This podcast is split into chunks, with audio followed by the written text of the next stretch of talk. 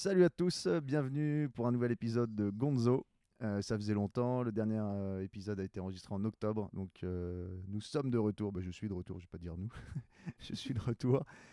Aujourd'hui, je suis dans ma tiny house avec Kathleen qui a un magasin à Annecy. On est toujours donc à Annecy pour ceux qui, qui l'oublient. Et bah, Kathleen est avec moi, elle a un magasin. Kathleen, est-ce que tu peux te présenter s'il te plaît? Oui, je peux me présenter. je m'appelle Kathleen. Je suis commerçante à Annecy. J'ai une boutique de euh, vêtements et produits, accessoires de mode hommes et femmes, euh, made in France depuis 6 ans.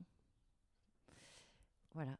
D'accord. Donc, euh, c'est ça qui va bah, notamment nous intéresser parce que Kathleen, quand je l'ai contactée, tu as, quand même peur que ça parte dans tous les sens. Un, peu, ouais. Parce que je pars dans tous les sens. voilà. Donc, on va, dire que le fil rouge, ça a été. Bah, on s'est contacté déjà parce que tu as écouté les podcasts. Exactement. Tu avais même euh, republié un truc, voilà. Et tu ouais, bah, voilà, aimais bien. Et je t'avais proposé, euh, proposé d'en faire un. Tu avais dit oui tout de suite, je me souviens plus. Évidemment. Ouais, évidemment. Parce que tu sais, il y, en a plein, là, je l'ai mis sur le dernier podcast que j'ai publié. T'en as plein qui pensent qu'ils ils ont rien à dire. Ou, ouais, mais je pense que j'ai rien à dire, mais je trouve ça génial. Non, mais je trouve ça super d'avoir un espèce de liberté pour rien dire. Justement. Ça commence bien. Bon, bah, voilà, attendez-vous à ce qu'on dise pas grand-chose d'intéressant. exactement. Par contre, on va se marrer, je pense. Voilà, bon, bah voilà, tant mieux, espérons que ça, ça va se marrer les gens. C'est comme j'avais fait un, podcast sur la bière, là, tout le monde m'a dit que ça partait dans tous les sens avec euh, Hugues, là. On Et vous buviez de la bière en même temps Ouais, on ouais mais ça va, on, était, on a l'habitude quand même. Mais, mais oui, c'était, c'était drôle, ça partait, on partait d'un sujet, on allait à l'autre. Donc on va essayer de, quand même de garder. Euh, bien sûr. Maintenant, j'ai l'expérience, je vais essayer. Euh, alors, Kathleen, c'était une présentation succincte. Mhm. Quel âge as-tu? Alors, non, je sais qu'on va pas demander à une dame. Mais si, si, je me suis rendu compte euh, la semaine dernière que j'avais 36 ans. Ah, et je m'étais arrêtée à 35, donc c'est pas très loin. Sauf que, euh, non, mais pendant le confinement, je me suis rendu compte que j'avais 36 et ça m'a foutu une claque. Pourquoi t'as fêté ton anniversaire pendant le confinement? Non, pas du tout. Ah non. Euh, je sais pas, enfin, je sais pas, je disais toujours 35, puis un jour j'ai fait le calcul. Ah, t'as ce, as ce truc-là toi aussi Moi je crois que j'ai toujours 27 ans dans ma tête. Mon frère c'est pareil, il croit que. Bah, c'est joli, ouais, non, mais 35. Donc j'ai 36 en fait. 36, bon ça va. Moi j'ai 34. J'ai eu 34 il y a une semaine. Une semaine, ouais. Bon anniversaire. Merci. Euh, voilà, et t'as des enfants. T'as une, une fille, c'est ça? Ouais. Bon, comme ça pour passer un peu le décor. Ouais. Et donc, comment en es-tu arrivé ah bah, Est-ce que tu as toujours été commerçante? Non. Qu'est-ce que tu as fait de beau alors? c'est là où ça commence. Parce qu'en off, elle m'a dit des trucs. Elle m'a dit ah, tu, ne pourras pas, tu pourras pas emmener là-dessus. Et bam euh, non, non, Qu'as-tu fait avant euh, Tu veux savoir à quoi j'ai été programmée ou ce que j'ai fait réellement ah bah tout, tout, non mais tout ce que tu as envie de dire. Mais, bah, moi j'ai un, si écouté, un, as écouté un peu les podcasts, le, rapport à l'école notamment, souvent on en parle. Les gens, bah, comme tu dis, je pense que c'est ce que tu veux dire déjà là.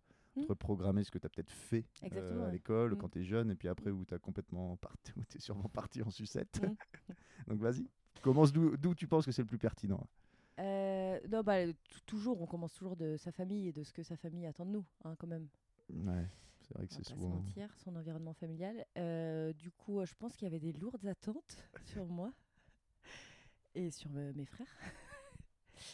Euh, tout le monde, je suis quand même d'une famille euh, qui réussit. Alors la notion de réussite, c'est un truc qui a vraiment, euh, vraiment qui m'a accompagné, qui m'accompagne encore. Et j'en parlais encore ce matin avec quelqu'un. Enfin, vraiment la réussite. Qu'est-ce que la réussite pour soi, pour les autres, etc. C'est quand même super important.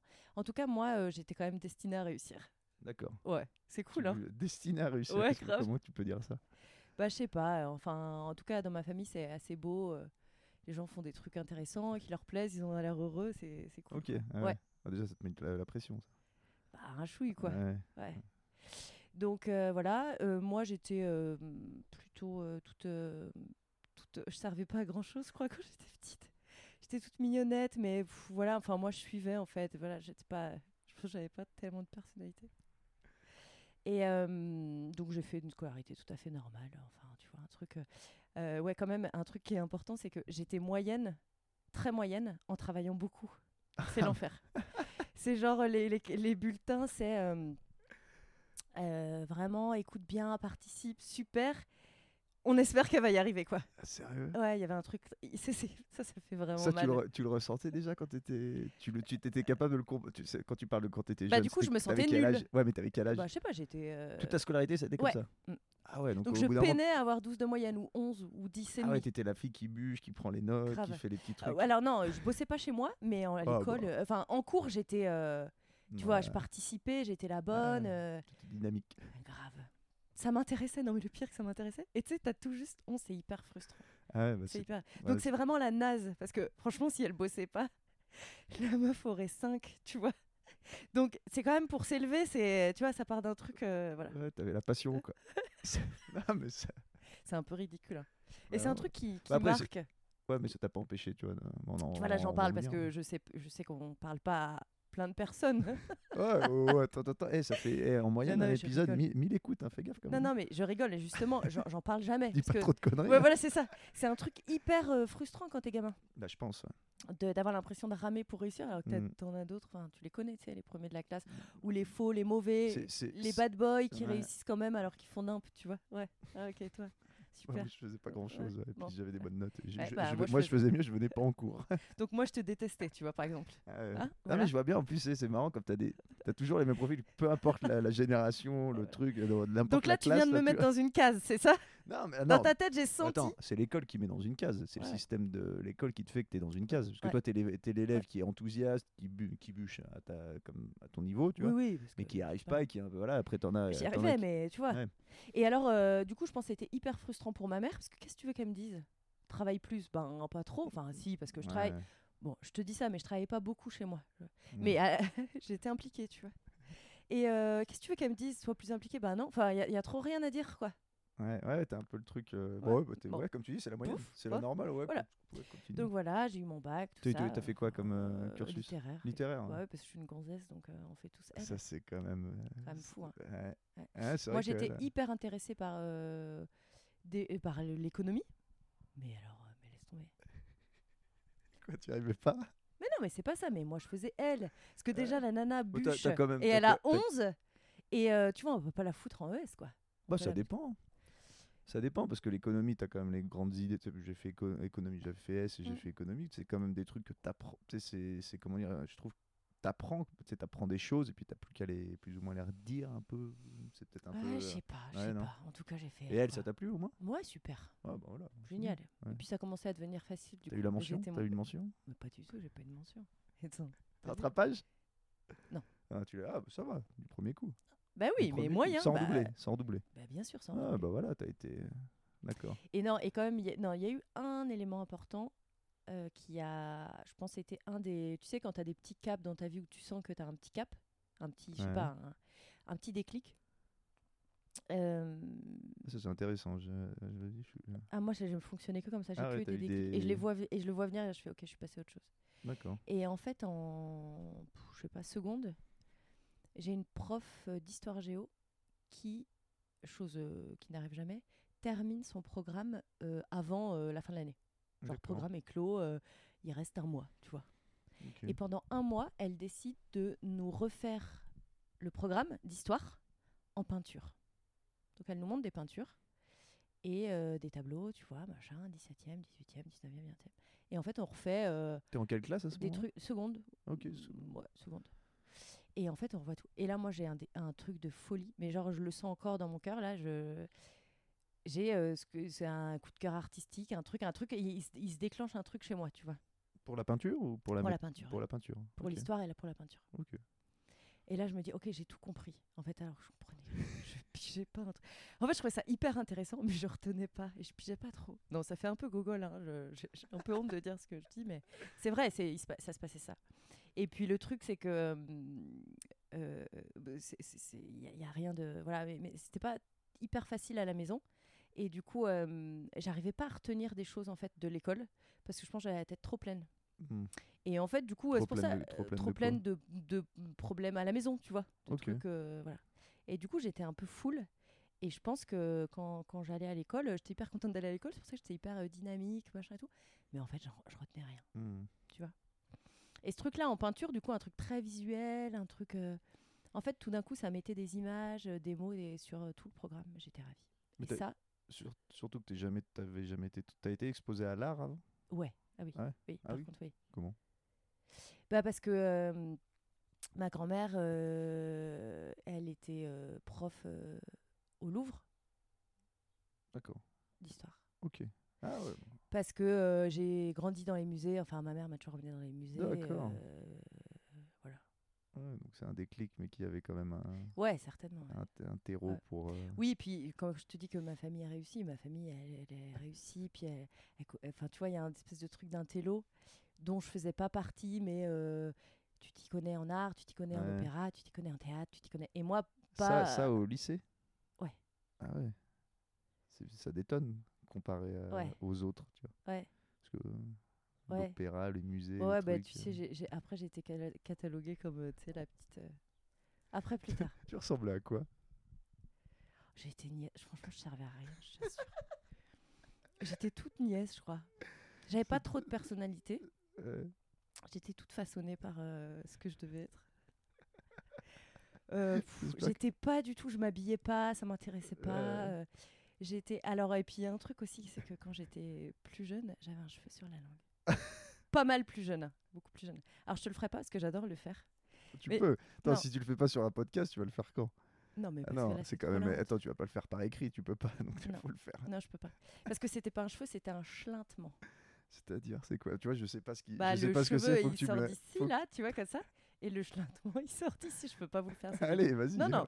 on est au Covid, je vais pas cracher sur ton bordel quand même.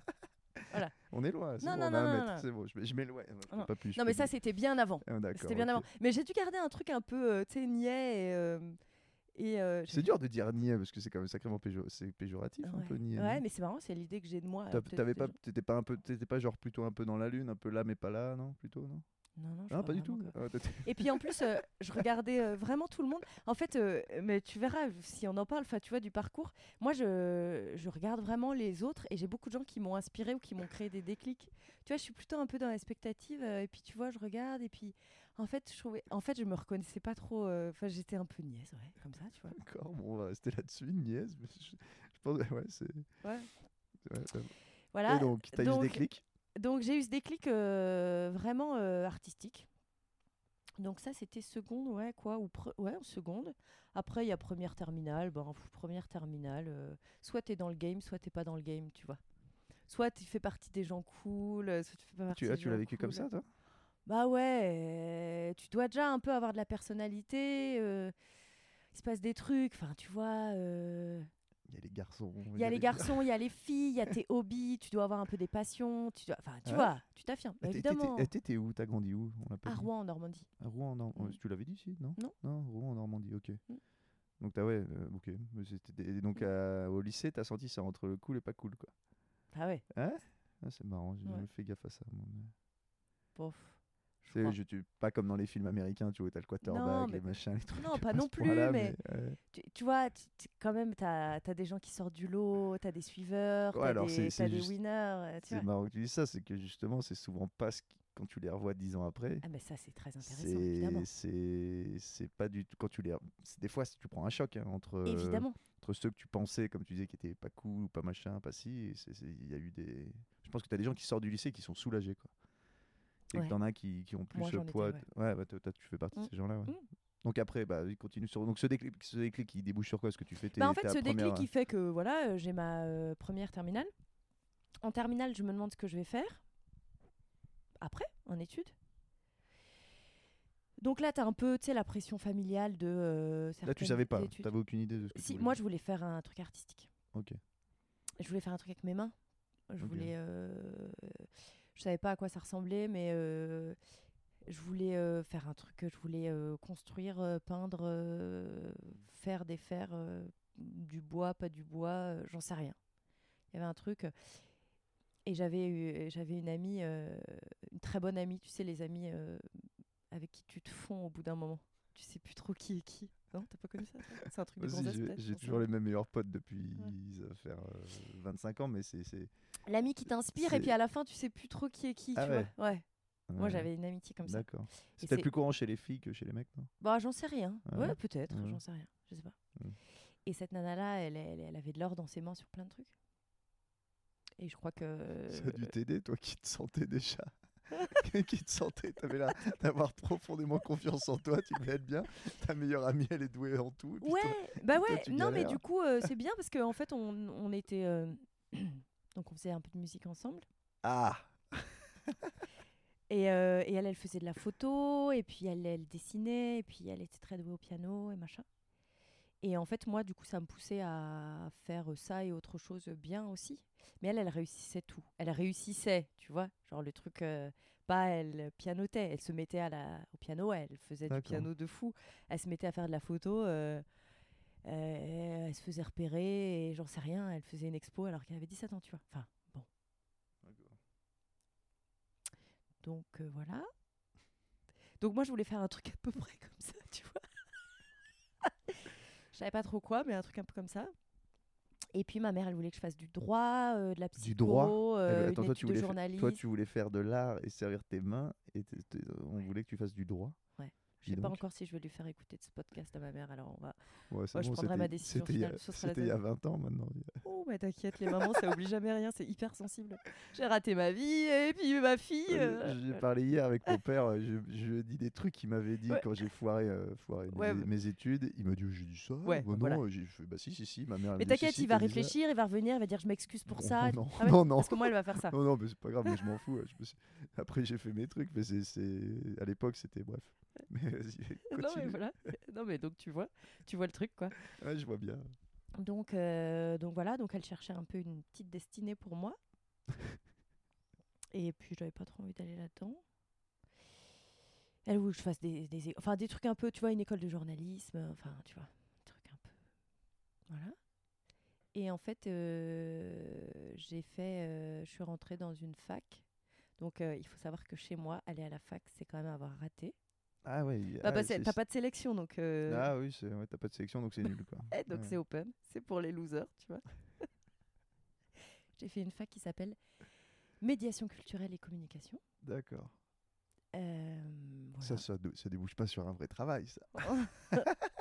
Mais moi, je savais que je voulais travailler en musée. Je m'étais dit ça. Ok. Voilà. Bah, ça, c'est bien quand même, non? Super, ouais. Non, mais ça a dû plaire à ta famille quand même, au minimum, non? Ah bah non. Bah ah non. Ben non, soit tu fais un vrai métier, enfin la médiation culturelle, c'est euh, tu fais des visites quoi. Ah oui, ah, d'accord, c'est ok. Non, c'est pas ça, mais c'est ce qui se disait que c'était. D'accord.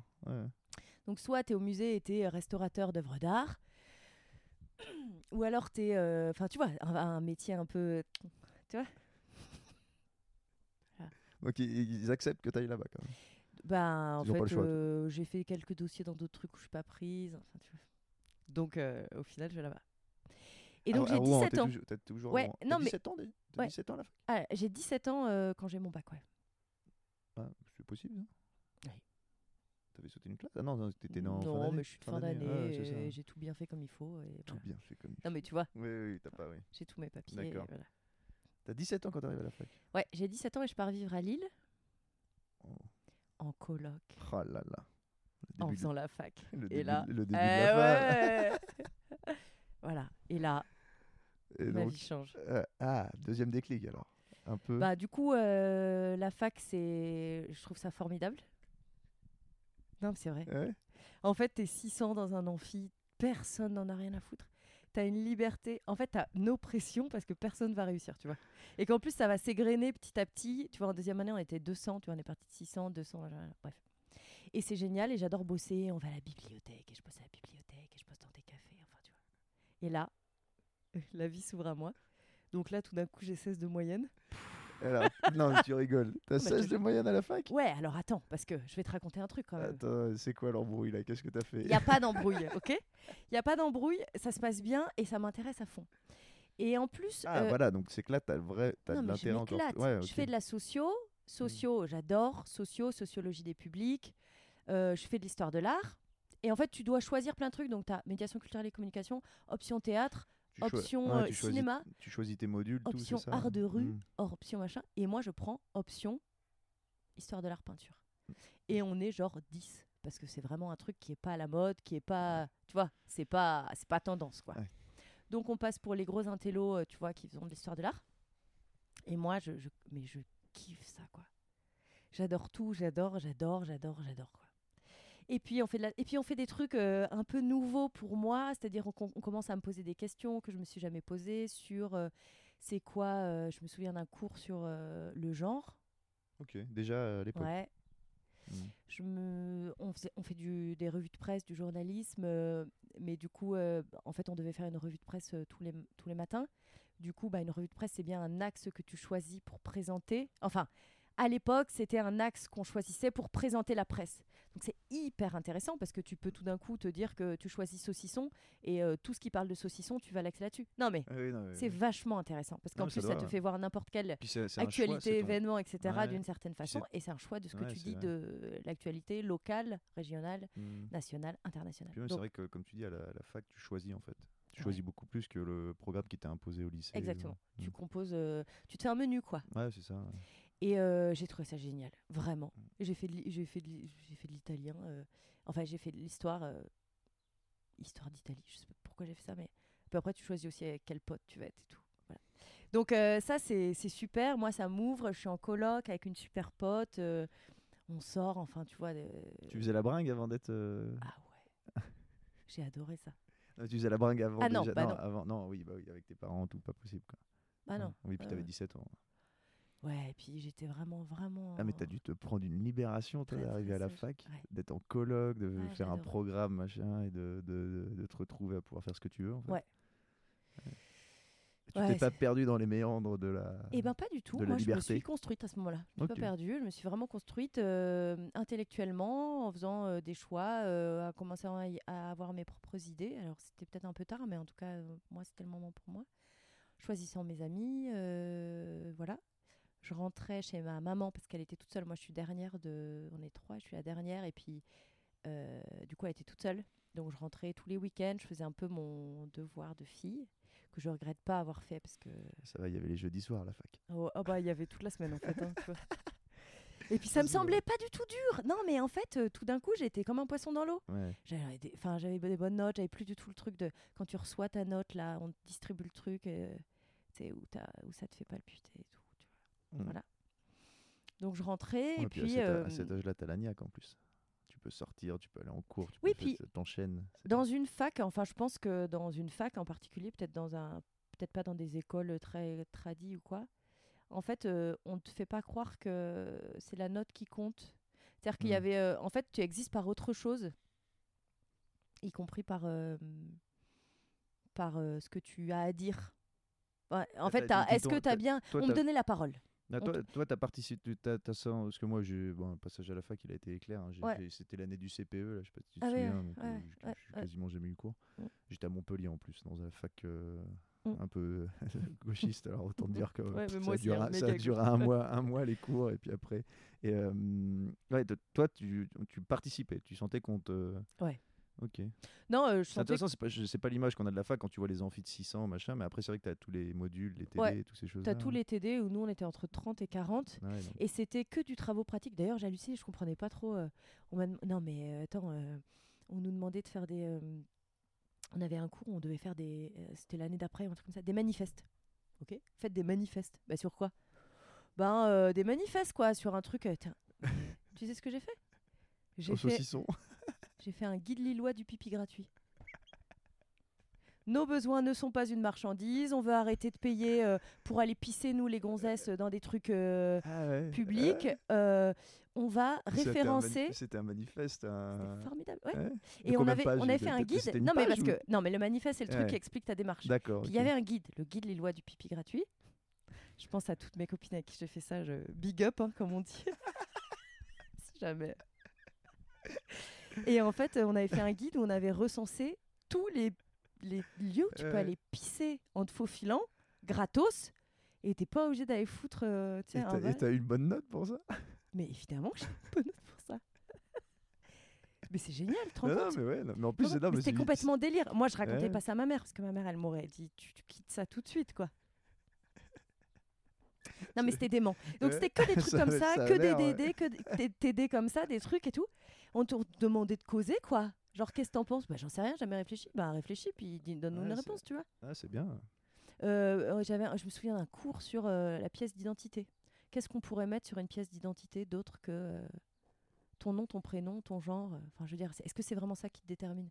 Et on avait bossé sur ce qu'on pourrait faire d'une carte d'identité. tu vois, c'est enfin. Et alors, est-ce que c'était lié au prof à ce moment-là? Est-ce que c'était lié à parce que effectivement, médiation culturelle et communication, du coup, tu te hmm. dis, tu vois, euh, et donc ça j'ai fait. Donc nous à l'époque c'était euh, à l'époque, mais t'étais à peu près dedans. C'était euh, moi je suis arrivée au moment du. Tu sais, t'avais Doug, licence, Mon frère a connu ça. Et après, tu passais directement en licence, licence 1, licence 2. Donc moi, j'ai fait un DUG qui s'appelait Médiation culturelle et communication. J'ai fait une licence 3, du coup, c'était la dernière, qui s'appelle Industrie culturelle et médias. Et après, j'ai fait un Master 1. Ouais, mais t'as poussé le truc. Euh, oh, j'ai fait 5 ans. Et après, je suis partie vivre à Avignon et j'ai fait un truc qui s'appelait euh, une spécialité muséographie, muséologie. Donc vraiment mise en espace des musées, etc. Et ça, c'était super sélectif, machin, sur dossier Avignon. Donc après, je suis partie de Lille. Ouais, ouais, j'étais prise. Non, mais c'était le moment où je. Voilà. Donc j'ai fait trois, j'ai fait trois ou quatre, je sais plus, trois ans à Lille. Ensuite, un an à Avignon pour faire cette hyper spécialité. Et puis, ben, je pense que Lille-Avignon, c'était un peu raide. J'ai fait que un an à Avignon, mais c'était bien. Et après, je suis retournée à Lille. Et j'ai terminé un truc qui s'appelle euh, Gestion des sites du patrimoine. Un dernier, tu vois, moi, ma dernière. T'as fait combien d'années en tout alors? Ouais, 5 ans. Non, ah non, c'est 5 ans. T'as fait 3, après une année à Avignon et la dernière. Euh, voilà. Ok.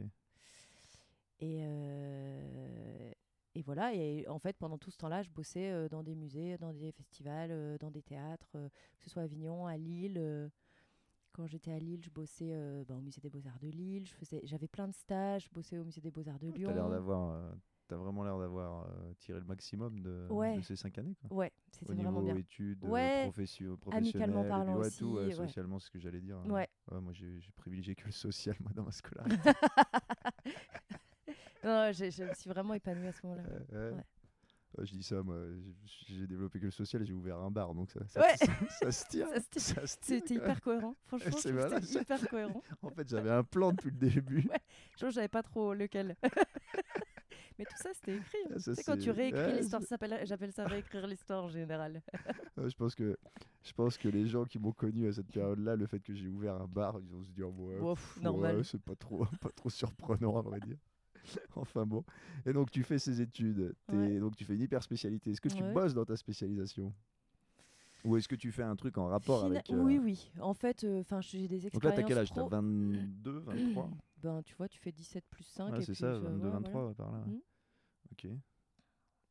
Et euh, ouais, ouais, je bosse. Je bosse dans des musées. j'ai bossé en Belgique, à Bruges, au musée Memling. Enfin, tu vois, je fais des trucs. Ok. T'as bougé quand même, t'as fait. Euh, ouais, ouais, ouais. Voilà. Donc euh, ça, c'était bien. Donc ça, c'était bien. C'était, c'était les études, quoi. Ouais. Ah, puis moi, les études, je pense j'aurais pu passer 10-15 ans en études. Tu faire un doctorat, un doctorat avec. Euh, ouais. Aller en recherche après. Faire... Bah ouais, c'est génial. Tu bois des cafés, tu refais le monde, tu te sens important, tu crois que t'as la vie devant toi. Enfin, t'as la vie devant toi. Il y a vraiment une force, il y a vraiment un truc, euh, je trouve, il y a un pouvoir de... C'est marrant la différence que tu fais entre euh, la période euh, lycée et avant le lycée, bah, toute ta scolarité du début et ta deuxième partie où c'est plus du tout la même chose. Qu'en fait, tu as, as, un côté pré-adulte et puis après où tu es adulte et là, c'est plus du tout la même chose. Ouais. C'est dingue, c'est dingue. Non, j'ai un côté gamine, la, petite la petite Kathleen là, dont je parlais d'avant, vraiment, elle servait à rien, je te dis. Enfin... Et puis après, tu as la Kathleen qui est en train de se construire pré-adulte. Ouais pas encore euh, adulte, je crois.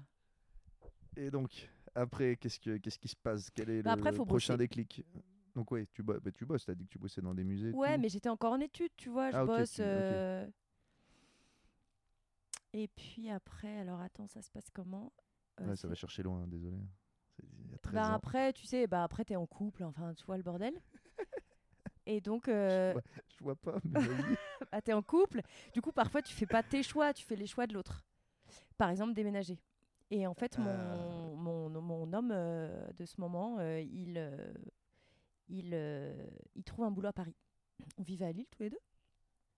Et il trouve un boulot à Paris. Et du coup, je me dis, alors Paris, j'avais jamais eu envie. Bah, j'avais pas mal de ma famille qui vivait à Paris, mais ça m'a jamais branché. En même temps, je me dis, musée, théâtre, tu vois, culturellement, génial quoi. Culturellement, ça se passe à Paris quand, même, quand tu es en France. Donc on y va. Et impossible de trouver du taf. Mais genre, impossible. Impossible. Avec, avec tout ce que tu avais fait comme. Euh, Impossible. Je postule partout, j'ai des rendez-vous partout et je suis pas prise. Et là, je commence à comprendre deux trucs. Alors le... On retrouve la Kathleen qui sert à rien. Ah non. non, le premier, c'est que en fait, beaucoup de postes sont pris par des gens qui font Sciences Po. Ah ouais. Je me rends compte que je suis en concurrence et que machin, c'est Sciences à chaque Fois, tu te fais... Tout le temps, Sciences Po, quoi. Je suis un peu vénère, ma mère voulait que je fasse Sciences Po. Ouais, je te l'avais dit. J'ai ça là en fond, là, derrière. Je t'avais dit qu'il fallait faire ça. tu, pouvais aller avec toi avec ça. Et... Hein. Toi, t'as préféré. Hein. Le fameux, non, quand même un truc... ça, Attends, ça revient, le... t'aurais pu tout faire si t'avais fait ça. Ouais, exactement. Alors que tu savais ce que tu voulais faire. Mais, non, mais, oui, fais ça non, mais fais ça quand même, parce que c'est plus large. Hein, tu peux tout faire comme ça. C'est génial. Euh, non, quand même, un truc très très drôle, c'est cette fameuse première année où moi, je m'éclate totalement d'études. À la fin de l'année, je reçois mon bulletin et j'ai pas mon année. De quand, quand ça? Première année de fac. Ah je reviens un peu en arrière. Mais il semblait que tu avais 16 de moyenne. Eh oui. Non, mais attends. Donc, je reçois mon bulletin, j'ai pas mon année. J'arrive à Rouen, je rentre chez moi avec mon bulletin, j'ai pas mon année, et j'avais deux copines avec moi. Je me vois encore, je monte euh, chez moi, hein, je dis à maman, j'ai pas mon année. Elle me fout une claque. Ma dernière. Hein. à l'ancienne. Devant mes copines. Genre, et elle m'a regardé droit dans les yeux, elle m'a dit, t'es même pas capable de faire la fac. C'est des petites phrases assassines quand même, ça fait plaisir quand t'as 17-18 ans. Bon, en fait, ils s'étaient plantés dans mes notes. Ils en avaient oublié trois ou quatre. tu leur donnes une claque à ta mère. Non. Non, mais pour elle, j'ai pas eu mon année. Si tu veux, pour elle, je pense qu'elle encore, elle me dit ouais, mais elle l'a eu tout juste, tu vois. Ah ouais non. Bah alors tu l'as pas eu tout juste. Mais non, pas du tout. Ah, tu l'avais non, non, après, je me suis éclaté et tout. Hmm. Voilà. Mais bon, hmm, tu vois, le dernier petit petite truc. petite hmm. anecdote. Ah, petite anecdote sympa. On aime bien. Euh, voilà, donc j'arrive à Paris, je trouve pas de boulot. Et euh, ça m'inquiète de pas trouver de boulot. Euh, mais quand même, pendant tout ce temps-là, pendant tout le temps de mes études, en plus de faire des stages du bordel machin, je j'ai toujours un job étudiante qui je, suis, je fais de la vente. Je suis vendeuse dans des magasins de fringues. Et vraiment pas par plaisir, mais euh, parce que en fait euh, je rentre dans... enfin tu vois, je cherche un boulot, je me souviens à Lille, je fais toutes les rues avec mon je fais toute la rue euh, l'équivalent de la rue Carnot, tu sais la rue mmh. piétonne là, avec mon CV et je fais cinéma, magasin de fringues, magasin de fringues, cinéma, magasin de fringues, magasin, tu vois, banque limite et tout. Et puis c'est un magasin de fringues qui me qui m'appelle et qui me dit vous commencez samedi. Et donc j'ai fait ça toutes mes études et j'ai vachement appris. C'est-à-dire que autant euh, la vente, euh, c'est pas forcément un truc qui me plaisait, mmh. mais dans, quand tu as des petits contrats comme ça, euh, mmh. étudiants, et puis j'ai de la chance de tomber dans, dans une société qui m'a formé, qui formait même des tout petits contrats. Moi j'avais 8 heures semaine, tu vois, donc c'était rien. Tu vois, je faisais juste un jour semaine. Je faisais le samedi en fait, tu vois. Mmh. Et pourtant j'étais formée, etc. À l'américaine, puisque c'était une chaîne américaine. Et bref, ça m'a vachement intéressée.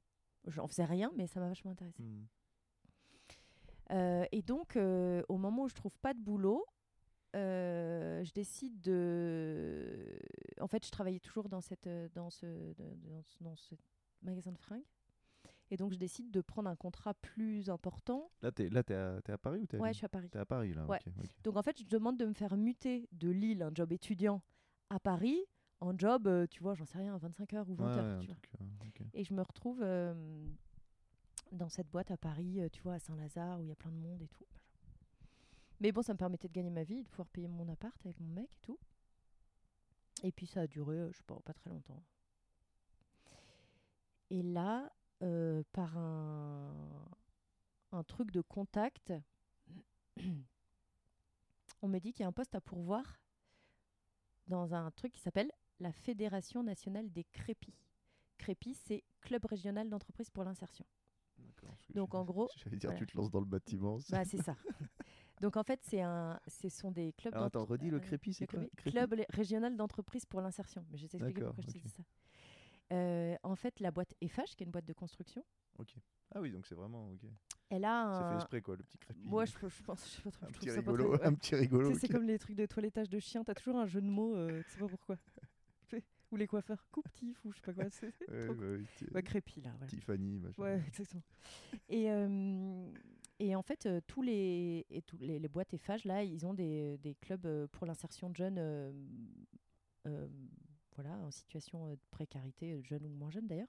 Et puis tu sais, quand ils répondent à des clauses d'insertion, donc tu sais, tu as un chantier, et eh ben, tu as une clause d'insertion, tu dois insérer X jeunes pour pouvoir avoir le marché. Et donc, pour répondre à ces marchés, ils ont, ils sont, ils sont, ils sont, ils ont des clubs en interne, tu vois. Et en fait, euh, il y a une fédération nationale qui gère tous ces clubs-là et qui s'occupe, tu vois, de les outiller, de les. Et en fait, cette, cette, cette fédération, elle, elle veut faire un gros colloque, un gros événement sur l'insertion en France aujourd'hui. Et ils cherchent quelqu'un pour organiser cet événement. et donc, je suis prise. Vraiment à la tête de ça? Ouais. Mais toi, c'est pas du tout ta branche. Oh, j'avais organisé. En fait, je venais, euh, je sais pas, l'année d'avant, d'organiser un colloque sur euh, euh, ce qu'on appelle l'art brut. C'est l'art. alors, on disait l'art des fous, c'est du buffet qui a fait ça. C'est l'art des gens qui ont des pathologies psychiatriques et qui font de l'art. Tu es obligé d'avoir une pathologie pour faire de l'art brut? Ben, à la base, c'est ça. Ah, parce qu'il me semblait que c'était. Non, c'est pas t'es obligé d'avoir une pathologie. C'est normalement de ta pathologie naît une forme d'art brute hmm. euh, qui fait que du coup, une, c'est une expression, quoi. C'est une expression de ton mal-être en général, etc. Et euh, bref, j'avais organisé un colloque là-dessus. Euh, Et donc, ben, dans mon CV, il y a écrit organisation de colloque, quoi. Et du coup, ils m'ont pris. D'accord. Pour un colloque, que ce soit. C'était quelle taille le truc que tu devais organiser? Bah, tu sais, c'est un truc, j'en sais rien. Il y avait. C'était un gros truc, quoi. Non, mais c'était un gros truc. C'est vrai que c'était un gros truc. Ouais, donc t'as pris ça comme ça. Tu t'es pas dit. Euh, oui. Ça t'a pas fait peur? Non. Ok. Non. Et puis voilà, je travaille euh, un an pour ce truc-là. Ça se passe bien? Ça se passe super bien. Ma boss, elle est. Euh, elle, elle, elle est. je pense qu'elle a mon âge maintenant, à l'époque. Ah, donc elle est jeune. Hmm. Elle est super jeune, mais elle est plus vieille que moi. Tu vois, on devait avoir 10 ans de différence, ou hmm. sais rien. Et euh, voilà, c'est une femme hyper volontaire, euh, c'est une femme très belle, et c'est une femme que je vois évoluer dans un milieu euh, hyper masculin, de chantier, etc., avec beaucoup de, de poigne et de délicatesse, et, de, mmh. tu vois, et en même temps de fermeté, de positionnement et tout. Et j'adore, j'adore la regarder travailler. Et voilà, j'en fais pas forcément grand-chose à ce moment-là, mais je trouve que c'est bien de travailler avec elle. Et puis, euh, bah, au bout d'un an, ils n'ont plus besoin de moi parce que c'était un CDD. Et du coup, ils me basculent sur euh, donc le Crépi Île-de-France. Donc, plus la fédération qui fédère, mais le Crépi. Et donc là, euh, je mets des bottes, je vais sur les chantiers et je fais des recrutements de jeunes en situation de handicap, en situation de précarité et tout. Et là, c'est un autre métier. Ah c'est dingue. et clairement, c'est pas mon métier. Mmh. Ouais, et je me sens pas mal à l'aise. Je trouve ça très intéressant mais euh, j'ai pas les clés, j'ai pas les codes. Euh, à ce moment-là, en fait, c'est quelqu'un qui partait de ce crépi et en fait, on me laisse le truc en me disant bah maintenant fais-le. Et euh, là, je me sens désarçonnée plus sur parce que je suis mal accompagnée que sur le métier parce que je pense que j'aurais pu faire ça mais euh, ça se passe pas hyper bien, tu vois. Personne t'a passé, ouais, t'étais pas avec l'ancien, t'es arrivé et on t'a mis à sa place. Il n'y a, même pas eu deux semaines de formation où il t'a mm. pas expliqué les ficelles. Quoi. Et puis pour le coup, moi je manie pas mm. trop euh, le milieu masculin euh, des hommes de 65 ans derrière leur bureau qui te disent rentrez, ah, bah, vous êtes bien, vous êtes bien, vous êtes bien aimable, tu vois. Et alors ça, ça, me fout en rogne. Ça, doit être ça, ça doit être l'enfer. Ça doit être l'enfer de. Mm. Quand tu arrives dans les... J'en parlais avec commercial qui est dans la bière là. Et pareil, toute mimi, machin, mm. elle arrive, elle, va dans des bistrots, il y a mm. les piliers de bar qui mm. sont là. Puis en fait, c'est des, c'est des petites remarques tout le temps, quoi. Puis toujours les mêmes trucs. Et... rien de très grave, mais hyper fatigant. Et puis, euh, tu peux pas te battre tout le temps. Et puis, tu sais pas comment prendre. Et puis, parfois, si ah bah t'es mal luné, tu sais, tu lui réponds, bah non, mais ça fait 14 fois en fait. Donc les 13 autres fois, j'ai pris sur moi. Et puis là, t'as tes règles. Non, mais vraiment, tu ah, vois. c'est vraiment vrai, ce truc-là existe, tu vois. Ah oui, bah ça, c'est oui. Bah, je pense que les gens en prennent conscience là ces dernières années. Euh, ouais. Et encore, la vieille génération. Oh, pas du tout. Je pense qu'ils s'en foutent. Oh, euh, on est devenu très. Ah, la nouvelle génération, là, vous êtes quand même très. Hein on peut hein plus rien dire. Ouais, on peut plus rien dire. bah ouais. Putain. Je l'ai consigné hein, sur mon carnet. Combien de fois tu m'as dit ça, tu vois Bon, non, mais après, j'ai eu pas mal, j'ai eu pas mal de, de, réactions comme ça, y compris des Ah, t'as mis des talons, tu nous as gâtés, quoi. Oh là là. Non, mais c'est quand même. Euh, mm. ah, c'est ça paraît pas hallucinant parce que je pense que c'est tellement c'est tellement commun mais tu te dis ouais c'est quand même fou quoi. Et puis là on le sort c'est une phrase mais en fait ça sort au milieu d'un autre truc où par ailleurs il est très sympa avant et, on a parlé d'un truc de boulot euh, après il m'a offert un café et entre temps il a glissé ça. Là c'est la phrase choc et ça nous semble mais tout ça est dans un contexte tout à fait c'est la norme quoi. C'est la norme. C'est comme une formule de politesse quoi. Bon bah on reste en contact. Hein. Ouais, c'est ça exactement. c'est un joli chemisier. Qu'est-ce que je viens de faire? Enfin bon bref. Bon, voilà. Mais bon, euh, voilà. Ça, tu vois, ça, c'est encore, encore pire quand les. Tu sais, c'est un truc. Euh, tu vois partout dans les médias où en fait mm. il, parle de la tenue d'une femme. Ouais. Il parlerait jamais. T'as jamais un mec, je suis jamais à un rendez-vous, puis le mec il dit Ouais, chouette ton t-shirt, ouais, tiens, bien ta casquette. Tu sais, voilà, oh, machin, t'es, non, non, ouais, des fois, c'est Et un même peu... quand tu entends la télé, ils commentent euh, Alors, elle est habillée avec une robe rouge et tout. et le mec à côté en costard. Il est en costard, personne n'a dit. Et lui, il est en costard. Ouais, non, ouais, le truc, ouais, où, euh, Alors, comment vous faites pour euh, gérer vie Ouais. de famille Ouais. et... Vous posez Mais ça, tout le monde a une famille. hein. Tout le monde, Ouais. a, a priori. euh, Vous posez ça Ouais. au mec juste Ouais, à côté de moi. C'est ouais. les petits trucs. Ouais. Ça, bah, ça change, ça va pendant pas un Ouais, peu ça de temps, change. mais oui, je pense oui, que ça change. Ça change. Et puis, non, mais ce qui change, c'est à la En tout, fois. cas, en tout cas, p- dans les trucs publics, après c'est vrai que dans les Ouais. dans ces milieux, mais je pense que maintenant même le monde dans l'entreprise, il va devoir changer. Non, mais il y, a deux- y a deux trucs qui changent. Il y a le fait que eux le disent moins et le fait que. Alors, eux et nous, et nous ça fait un peu euh, vous et nous, mais Hmm. qu'il y, a- il y a moins de gens qui se le permettent. Et puis qu'il y a plus de femmes qui savent comment répondre. Tu peux, tu peux, ouais, tu peux répondre. Donc, bon an, tu- mal an, ça va se, ça- à un moment donné, ça va s'équilibrer. Et puis, on trouvera juste une, tous un mode de communication euh, Mm, agréable qui mm. convienne à tout le monde, en fait. Qui Ouais, c'est bien ancré quand même, un certain truc. Ouais, ouais. Voilà, donc, euh, donc ce milieu m'a pas trop plu. Et comment je suis. Ah oui, Quelle pirouette Oh. t'as fait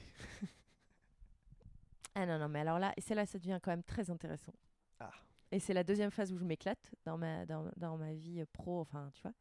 C'est que euh, à ce moment-là, euh, enfin, tu vois, la Fédération nationale des crépis va intégrer un nouvel espace qui se crée à Paris, un espace de coworking. Ah, et on a- Là, on est, à quel- On ouais, est en 2007, ouais, donc c'est pas le coworking, est pas il est loin d'être la norme. exactement. Et en fait, euh, un espace de coworking dédié à l'entrepreneuriat social et au développement durable. En plus, Ouais, Voilà. donc c'est coworking et en plus Voilà. c'est accès. Et en fait, le, le- Ça, c'est avec Eiffage. Non. Ah, la fédération, la fédération qui est hors Eiffage, parce qu'en fait, elle fédère tous les crépis, mais du coup, elle n'est pas trop chez Eiffage. Elle veut prendre sa liberté et elle dit Oh, on a un nouveau, on va intégrer un espace de coworking star. Et moi, en fait, je me renseigne et je tombe amoureuse de ce projet. Je fais C'est ça que je veux faire. Et en fait, je rejoins le projet de la ruche, ça s'appelle la ruche. Ah, c'est la ruche, c'est la ruche qu'on. Ah C'est pas la ruche qui dit oui, non, qui est arrivée après. oui, non, non, je La ruche qui est, qui quand même ouais. super connue, hein, il y en a plein en France maintenant des ruches. La ruche, euh, Canal Saint-Martin, Paris, 600 mètres carrés, et c'est une coloc au début. Et moi, du coup, j'intègre le projet. C'est une colo- coloc, c'est-à-dire en fait, tu as 600 mètres carrés, euh, personne n'est encore arrivé dans la dans l'espace de coworking, euh, on a une espèce de machine à café commune. euh, rien n'est organisé, donc c'est une coloc au début. C'est pas un espace de coworking, c'est vraiment une coloc quoi. En fait, on vit tous là. euh, Tu, tu dors pas sur place. non, mais en fait, assez vite, il y a eu un peu des lits qui se sont installés. C'était un peu. Enfin, Euh, et. euh, Et, euh, et en fait, ce projet euh, me grise. Je sais que c'est là qu'il faut que je sois. Je sais pas comment t'expliquer, mais. ah, des tu tombes amoureuse d'un un projet cœur et- envie de faire ça. ouais, ça, non, ça- Et je veux être là, c'est ça, c'est là que ça se passe. Et le truc euh, m'excite à fond, tu vois. Il y a un truc. euh, Et donc, je quitte euh, le crépi, machin et tout, pour pouvoir bosser pour la ruche. T'occupes euh, quel poste pour ça? Et donc, j'occupe euh, animation et gestion de la communauté. Ok. Community manager, après, appelé comme ça. Ouais, ouais. Et à ce moment-là, en fait, euh, la nana, enfin, ils sont plusieurs à avoir créé ça. C'est nana qui qui venait, qui était pas, qui était pas euh, française d'origine, qui qui a mm, vécu et travaillé dans tous les pays anglo-saxons, avec un réseau qui s'appelle The Hub, qui est très connu dans le monde entier Ça me dit un quelque- réseau ça me de coworking, bah, c'est, Mm. je pense que tu peux, dois connaître. Et en fait, elle décide d'arriver en France et elle rencontre des entrepreneurs qui déjà ont la solitude de l'entrepreneuriat, c'est-à-dire euh, tu bosses de chez toi, tu as tes gamins à côté, euh, t'as pas de bureau, t'as pas de machin, et tu sais jamais comment bosser ou bosser, tu peux pas recevoir des clients et tout. Et encore plus dans le secteur euh, de l'entreprise, enfin tu vois, du développement durable, là, où as une so- tu, tu sais pas comment aller à la rencontre euh, des, des grosses boîtes, des petites boîtes, des machins, qu'en fait toi t'offres un service hyper spécialisé, mais qu'en fait euh, t'as un mec à côté de chez toi, et si ça se trouve c'est ton voisin, il offre l'autre service complémentaire au tien super spécialisé, et qu'en fait vous vous connaissez pas, etc. Mm. Et donc Charlotte, euh, qui était la directrice à l'époque, avec euh, euh, deux autres structures euh, de l'entrepreneuriat social, décide de monter ça. Et donc moi je m'intègre à ce projet. Et donc on fait rentrer euh, avec une sélection euh, super intéressante euh, des projets, des startups qu'on appellerait maintenant, mais à cette époque-là, il n'y a pas de tout wording, tu vois, méga euh, Mm. sexy. C'est Et... Ouais, ouais, exactement.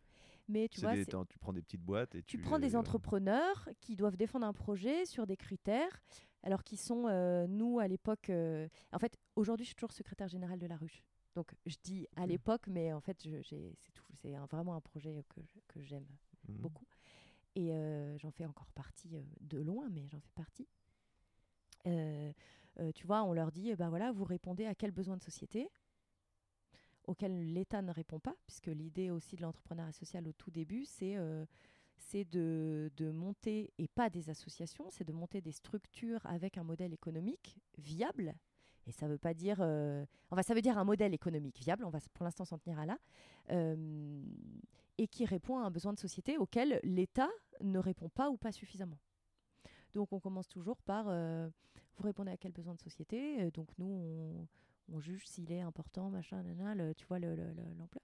Euh, c'est quoi votre modèle économique? Est-ce que c'est ça a vocation à être viable et pas que avec les aides de l'État? Parce qu'en fait, si tu mmh. réponds à un besoin de société, tu vois, donc en fait, il y a toujours une idée quand même de de services, de produits à vendre. Sauf que la personne à qui tu vends ton service ou ton produit, le bénéficiaire, c'est pas forcément lui qui le paye. Il peut être payé par quelqu'un d'autre, donc tu as un modèle économique qui est payé par quelqu'un d'autre, euh, mais qui sert une personne qui n'a pas forcément les moyens de se l'acheter, etc. Donc il y a une grosse réflexion sur les modèles économiques à trouver et qui est à l'époque, euh, mais qui me passionne. Ensuite, euh, qu'est-ce qu'on a d'autre? Je sais plus, on a trois, quatre critères, mais hyper stricts à l'époque. Et en fait, le truc euh, prend une ampleur de dingue, euh, avec des listes d'attente de fous. Euh. la mairie de Paris s'accapare un peu de ce truc-là et finance en tout cas nos travaux, du mobilier super, tu vois, modulable, de start-upers, quoi, tu vois. Et en fait, euh, et en fait, nous, on se retrouve. Donc, il y a 600 mètres carrés de bureau, euh, j'en sais rien. Il y a 100, 150 entrepreneurs. Euh, et on gère cette communauté, on les fait se rencontrer, on les fait ce qu'on appellerait aujourd'hui pitcher, tu vois, sur leurs trucs. Et on les fait rencontrer des grosses entreprises. On fait venir des grosses boîtes qui, en fait, recherchent parmi ces petites boîtes leur, leur ce qu'on appelle la R&D, recherche et développement de leurs grosses boîtes. Et en fait, ils viennent s'inspirer chez nous, etc. Et en fait, euh, le truc euh, est génial, quoi. le projet a l'air incroyable. Et ça se faisait pas, il n'y avait pas d'espace de coworking. Alors donc nous, on vendait de l'espace et des services. Alors avec des salles de réunion, avec puisque l'idée aussi c'était de se dire quand tu as une petite boîte, tu peux pas forcément avoir un, un, mec qui te fait du conseil juridique à toi tout seul parce que mmh. ça coûte une blinde. Donc en fait, on va mutualiser euh, les, les compétences de, des uns et des autres, etc. Les carnets d'adresses, enfin euh, ah oui, il y avait aussi, euh, parmi les critères, il y avait la transparence de votre, euh, de votre projet. En fait, jusqu'où vous êtes prêt à être transparent sur l'ensemble de votre chaîne de travail, de, production, s'il y avait de la mmh. production, etc. C'est super avant-gardiste en fait comme projet. Quand tu vois, poursuivre un peu tous ces trucs-là de loin, mmh tu pars quand même dans du coworking, sur du social, sur la transparence, sur euh, toutes ces choses-là. Euh, on parle de ça il y a 13 ans quasiment. et, et c'est maintenant, c'est un peu la, c'est pas la norme, mais c'est un, c'est une méthode de travail. Euh, c'est pour, ça que je t'ai dit que maintenant je reviens à l'envers. on en parlera plus tard. non, mais c'est hyper intéressant, hyper inspirant. Et puis tu sais, tu as l'étincelle de. Tu as l'impression que, mais comme à la fac, ben c'est marrant, j'avais jamais fait ce rapprochement-là, et que tout d'un coup on pose les bonnes questions. Hmm.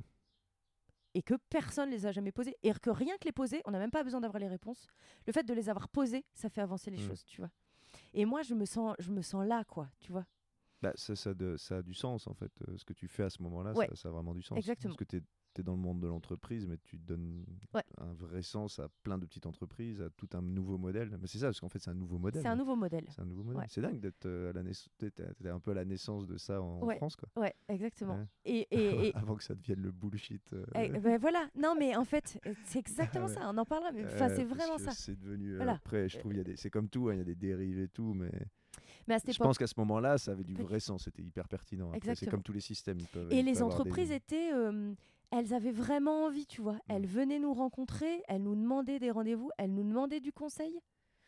Et les entrepreneurs, ils avaient des besoins. Donc moi, j'ai monté aussi le volet euh, euh, accompagnement, j'ai le volet incubateur, qu'on appelle maintenant incubateur, mais qui s'appelait pas incubateur. Non, mais il faut savoir que, euh, je, le dis, maintenant on appelle ça community manager, mais en fait, nous, euh, on avait des rôles, on était trois nanas à monter ça. Donc, enfin, on était trois dans l'équipe de la. Non, c'est pire, on t'appellerait happiness manager. Ah, exactement. chargée de bonheur en entreprise. Bonjour. Euh, non, en fait, on était, on était trois nanas. Il y avait trois postes. Et il y avait. Et donc, moi, j'étais. Euh, non, mais tu, tu vas rire parce que moi, j'étais maîtresse de maison. D'accord. Miora, ma collègue, a été maîtresse de cérémonie. Ok.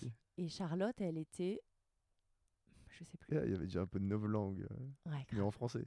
C'était en français? Ouais, c'était en français. Et puis c'était et puis comme il n'y avait pas l'autre langue, si tu veux community manager euh, ou je sais pas euh, mmh. happiness manager, tu vois, il y a pas et donc maîtresse de maison, mais c'était notre maison, mais vraiment, tu vois, j'étais la seule à avoir les clés, c'était moi qui fermais, c'était moi. Donc après, il y a eu les trucs à code, les badges et tout, mais moi, je devais m'assurer que la cuisine était propre, que tout le monde était heureux, que les gens faisaient les mmh. bonnes rencontres. Donc j'avais tout un process où aussi j'allais voir les entrepreneurs en disant, euh, en gros, euh, est-ce que vous en avez aussi pour votre pognon, quoi, d'être là? Parce mmh. qu'en fait, vous louez un espace, euh, on vous a promis des services, etc. gérer les salles des réunions, je gérais en fait, les, mises en relation entre les gens, je, je, je, gérais le fait qu'ils se sentent bien en arrivant dans leur nouveau, nouvelle maison. Ça doit être super cool comme boulot. Je me suis éclatée. Et t'as fait ça combien de temps? Ben, j'ai fait ça tout le temps parce qu'en fait, j'ai jamais quitté la ruche après. En fait. Euh, ouais, mais ce poste-là spécialement, as, parce que tu as du contact. J'ai fait ça euh, trois ans. Ok. ouais. Ouais, c'est cool. Et puis après, en fait, je rencontrais tellement de gens passionnants à l'intérieur. Ah, c'est ça, parce que tu as dû rencontrer des, des Mais tout, en fait, tu vois, ce matin, je parlais avec euh, quelqu'un et je lui disais aujourd'hui, il y a des entreprises très grosses, et je t'en parlerai si tu veux. Enfin, oh. On peut. Hein, que moi j'ai accompagné de cette époque. D'accord. Ah, qui, ont, qui ont grossi. Euh, Exactement. Qui ont commencé dans. Exactement. D'accord. Et ce matin, je, parlais avec quelqu'un et il disait Ah bon, mais tu la connais, mais tu le connais, mais, mais oui. Et en fait, aujourd'hui, c'est des noms, c'est des références. Alors, parfois que dans ces domaines-là, ou mmh. parfois ça a un peu. Euh, mais euh, c'est génial. Et en fait, très rapidement, donc moi, je monte un peu le volet incubateur à la ruche, donc un programme d'accompagnement. Et en fait, Excuse-moi, juste quand vous commencez ça, la notoriété, elle se fait rapidement. Vous êtes connu. en fait, très rapidement, c'est un peu euh, la mairie de Paris qui vient nous mmh. taper à notre porte. Parce qu'il y a de l'innovation, euh, il y, a y a de l'immobilier, il y a de l'innovation, il y a de l'entrepreneuriat. En fait, ça, ça, ça touche à plein d'aspects euh, économique, euh, social, sociétal. Euh, mmh. Mais les entrepreneurs entendent parler de vous, ceux qui lancent des projets, des choses comme ça. Vous êtes un peu la référence. c'est l'endroit où en il faut être. On est au début la référence. Mmh. Il faut être chez vous pour, pour booster le truc. Exactement. Mmh. Et je pense que d'ailleurs. Ouais, j'ai vraiment plein de trucs à dire sur, ce, sur cette. Parce que c'est hyper marrant en fait. C'est. Il y a eu beaucoup de travers à ça. Comment ça Pendant que tu y étais ou... Pendant que j'y étais. Alors déjà, il faut comprendre que tout ça, c'est génial. Là, je te parle de, ce que ça amène au monde, à la société, à la ville de Paris, etc. Il y a après ce que ça te fait personnellement. Moi, je me suis éclatée, j'ai adoré. Après, c'est des milieux où il y a beaucoup euh, de gens très charismatiques qui ont vraiment des idées, qui ont des valeurs, etc. Tu peux te perdre là-dedans. Moi, j'ai rencontré des gens qui m'ont euh, euh, très inspiré et puis qui peuvent te détruire aussi. Enfin, si tu veux, mmh comme en plus, euh, tu peux te perdre dans ce travail-là. Moi, je bossais euh, mes nuits et jours, j'allais à des conférences, j'allais à des trucs et tout. Et puis, tu vois, quand tu vas à une conférence, quoi, c'est une heure de travail, c'est une heure pas travailler, c'est quoi, etc. Moi, j'y passais ma vie, mais ma vie. Et j'étais, j'étais, j'avais un salaire de, j'avais un salaire de, de, je bossais dans une asso, euh, j'en sais rien, j'avais un salaire de SMIC, tu vois. Mmh. Et oui, mais tu fais un métier passion, quoi. Ouais, bah, le métier passion, tu vois. Tu as aussi plein de travers. Euh, t'es pas formé parce qu'on est dans un truc où on veut pas se former, c'est vachement intuitif et tout. Ouais, mais pour monter en compétence, tu dois en passer par des choses classiques. Donc, en fait, tu peux en chier pour monter un poste ou faire un truc qui est con et tu serais formé une journée, ça irait. Et puis en fait, euh, non, on va pas te former. Euh, nous, on est agile, on est des sociétés agiles. C'est ouais, en fait, tu as déjà les travers qui ont, se sont pas accentués, mais voilà. déjà. Mais vraiment. Mais vraiment. Il faut être lean. Ouais ces trucs-là. En fait, es déjà en fait à la base de l'univers de la start-up et de, des incubateurs et, des. Et, et eux-mêmes, euh, nos incubés, nos, nos, ils en avaient marre parce qu'au bout d'un moment, tu euh, t'es trop, t'as trop de bruit, les espaces de coworking, c'est infernal. Nous, on n'a pas envie d'être transparent parce qu'en fait, on fait du business. Donc, à un moment donné, euh, on va pas filer notre carnet d'adresse qu'on a mis 5 ans à acquérir à des mmh. petits jeunes qui arrivent et qui là, c'est où les carnets d'adresse ouverts, etc. Et on, on s'est pris. Et en fait, c'est aussi pour, pour ça que j'en reviens aujourd'hui de tout ça. C'est que n'importe quelle communauté, on, les traverse de la communauté elle-même, enfin, en fait, de l'être vivant et de. de, T'as ce, ce truc-là euh, que pour gérer une communauté, il faut pas que ça dépasse 250 individus ou 150 individus. Sinon, après, c'est. Ah, c'est marrant, j'ai pas. T'as jamais vu ce concept? Je sais plus le, le nombre exact. Mm. Mais qu'en fait, pour qu'une communauté soit, on va mm. dire, autonome, gérable mm. et qu'il n'y ait pas de problème, il faut pas que ça dépasse un certain nombre d'individus. Mais c'est pareil, je pense qu'après, quand tu as de l'argent en jeu, quand tu as des business, quand tu as des eh parts de marché, quand tu as ces trucs-là et quand ça devient, ça devient, compétitif, tous les, la, la, nature humaine, ce que tu étais en train de dire, l'humain, euh, tu as toujours des. Et puis surtout, quand tu as des gens qui sont chefs d'entreprise, c'est pas tous des. C'est pas connu pour non plus être un monde de bisounours. Quoi. Voilà, exactement. T'as beau, en fait... beau être dans le. Je sais pas, tu fais des, des trucs euh, solaires, machin, bah t'as as quand même un business à défendre, un bout de gras à défendre, et c'est là où les travers, ils ressortent encore plus. Quoi. Évidemment, et puis tu as les trucs de hiérarchie, c'est-à-dire que nous, on gérait une communauté, mais on gérait des chefs d'entreprise qui avaient eux-mêmes des salariés. Quand on allait dire un truc aux salariés, ils disaient, mais c'est pas à vous de gérer mon salarié. Bah oui, mais respecte pas les règles de la ruche. Ah ouais, ouais, mais en fait, il est sous ma responsabilité. Donc en fait, assez rapidement, je dirais, on a eu euh, des, vachement de problématiques. Vachement. Mmh. Et moi, je me les prenais de pleine face. Et, moi, j'ai vraiment l'amour des gens et je pense que c'est ce qui m'a sauvé. C'est-à-dire que ça n'a jamais été fait personnellement vers moi. Et, et, enfin, j'avais une super relation avec tout le monde et on arrivait toujours à trouver des solutions, mais on a eu, euh, voilà, beaucoup. Et puis, tu sais, sur des trucs innovants, avec des bureaux ouverts où tu laisses ton dossier là, euh, tu as des gens qui exigeaient euh, des trucs fermés, des trucs à clé, des trucs. Et tu vois, et tout ça, c'est des symboles de plein de choses, en fait. C'est minime, tu vois, mais c'est. Voilà. C'est le monde de l'entreprise, hein, à la fois. Bah, ça se comprend, mais tu commences, tu as l'idée de base, et c'est un peu mm. idyllique, tu as un idéal, et mm. après, ça, ça t'en vient vite à toutes les, bah, tous les problèmes que tout le monde rencontre. Quoi. Et donc, il y avait des bureaux qu'on louait. Euh, Toi, ça t'a affecté, ça t'a affecté euh, Moi, ça m'a affecté parce que. Euh, parce que... Tu as dû connaître les débuts, on va dire un peu. Les débuts, c'est toujours. Comme les histoires d'amour, tout ça, c'est toujours parfait. ouais, ouais. ouais alors, moi, ça m'a affecté.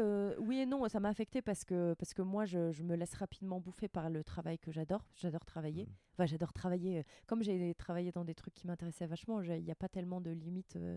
je me suis un peu perdue. Tu t'y perds un peu en temps, tu vois, dans ta vie perso, etc. Donc tu t'engouffres un peu là-dedans. Au bout d'un moment, tu sens qu'il n'y a pas forcément de retour. Enfin, tu vois, euh, même financièrement, etc., tu t'en sors plus. Tu es là, je comprends pas, j'ai jamais autant bossé, jamais autant peu gagné, etc. Donc, à un moment mmh. donné, tu, tu, comprends plus trop. Euh, avec des personnalités assez atypiques. Euh,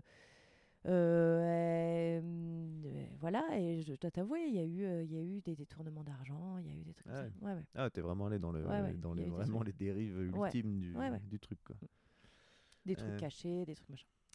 Donc, euh, mais peu, peu importe, euh, le, c'était hyper intéressant.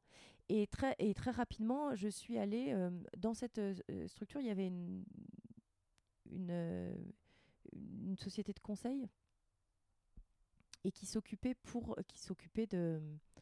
je sais pas si tu as connu SFR Jeunes Talents. Ça me dit quelque chose. SFR avait des, des, programmes, des concours qui s'appelaient. C'est culturel, ça. SFR Jeunes Talents Musique. C'était des tremplins. Tremplins, exactement. Ça, SFR Jeunes Talents Photo et SFR Talent Musique. Et ils ont, mmh. ils ont mis à jour des. Il n'y avait pas en festival, il n'y avait pas. Des... Ouais. Il n'y avait, pas Rock en scène ou. Voilà, exactement. Non, c'était à Rock en scène. c'est ça, exactement. Je me demande si j'ai pas une photo où je suis euh, en train de jouer la guitare avec Marquez. Ils avaient fait. Bah, bah, c'est peut-être ça. j'ai fait quelques festivals. Et en fait, euh, moi, je suis très vite arrivée dans cette société de conseil. Attends, attends, cette société de conseil était dans, dans, le, euh, dans la ruche? Non, non. En fait, dans la ruche, il y avait une société de conseil qui s'appelait Equitel, qui faisait du conseil en stratégie citoyenne, ça s'appelait, conseil en stratégie citoyenne, et qui conseiller des grosses boîtes, dont SFR. Ok. Et moi, je m'entendais très bien, et je m'entends toujours très bien, qui est mon patron, enfin le, toujours le patron de la ruche, qui s'appelle Bruno, qui est vraiment un mentor. Et à cette époque-là, on s'entend très bien, et il me dit, euh, ok, j'ai besoin de quelqu'un, SFR monte un nouveau programme, j'ai besoin de quelqu'un pour le gérer. Ça s'appelle SFR Jeune Talent Entrepreneuriat Social. Et donc, il me débauche de la ruche. Ah, pour continuer à bosser dans la ruche, mais chez lui. SFR Jeune Talent, mais pour l'entreprise. Entrepreneuriat, social, donc projet en, en entrepreneuriat social. Donc, euh, en fait, je passe de euh, gestion de la communauté à je deviens un, usager de ma propre communauté. Donc, il y a quelqu'un qui prend mon rôle. attends. en fait, je allais être dans la ruche, tu allais, faire partir en tant que client de la ruche. Exactement. Ok. Voilà. Oula, c'est étrange ça.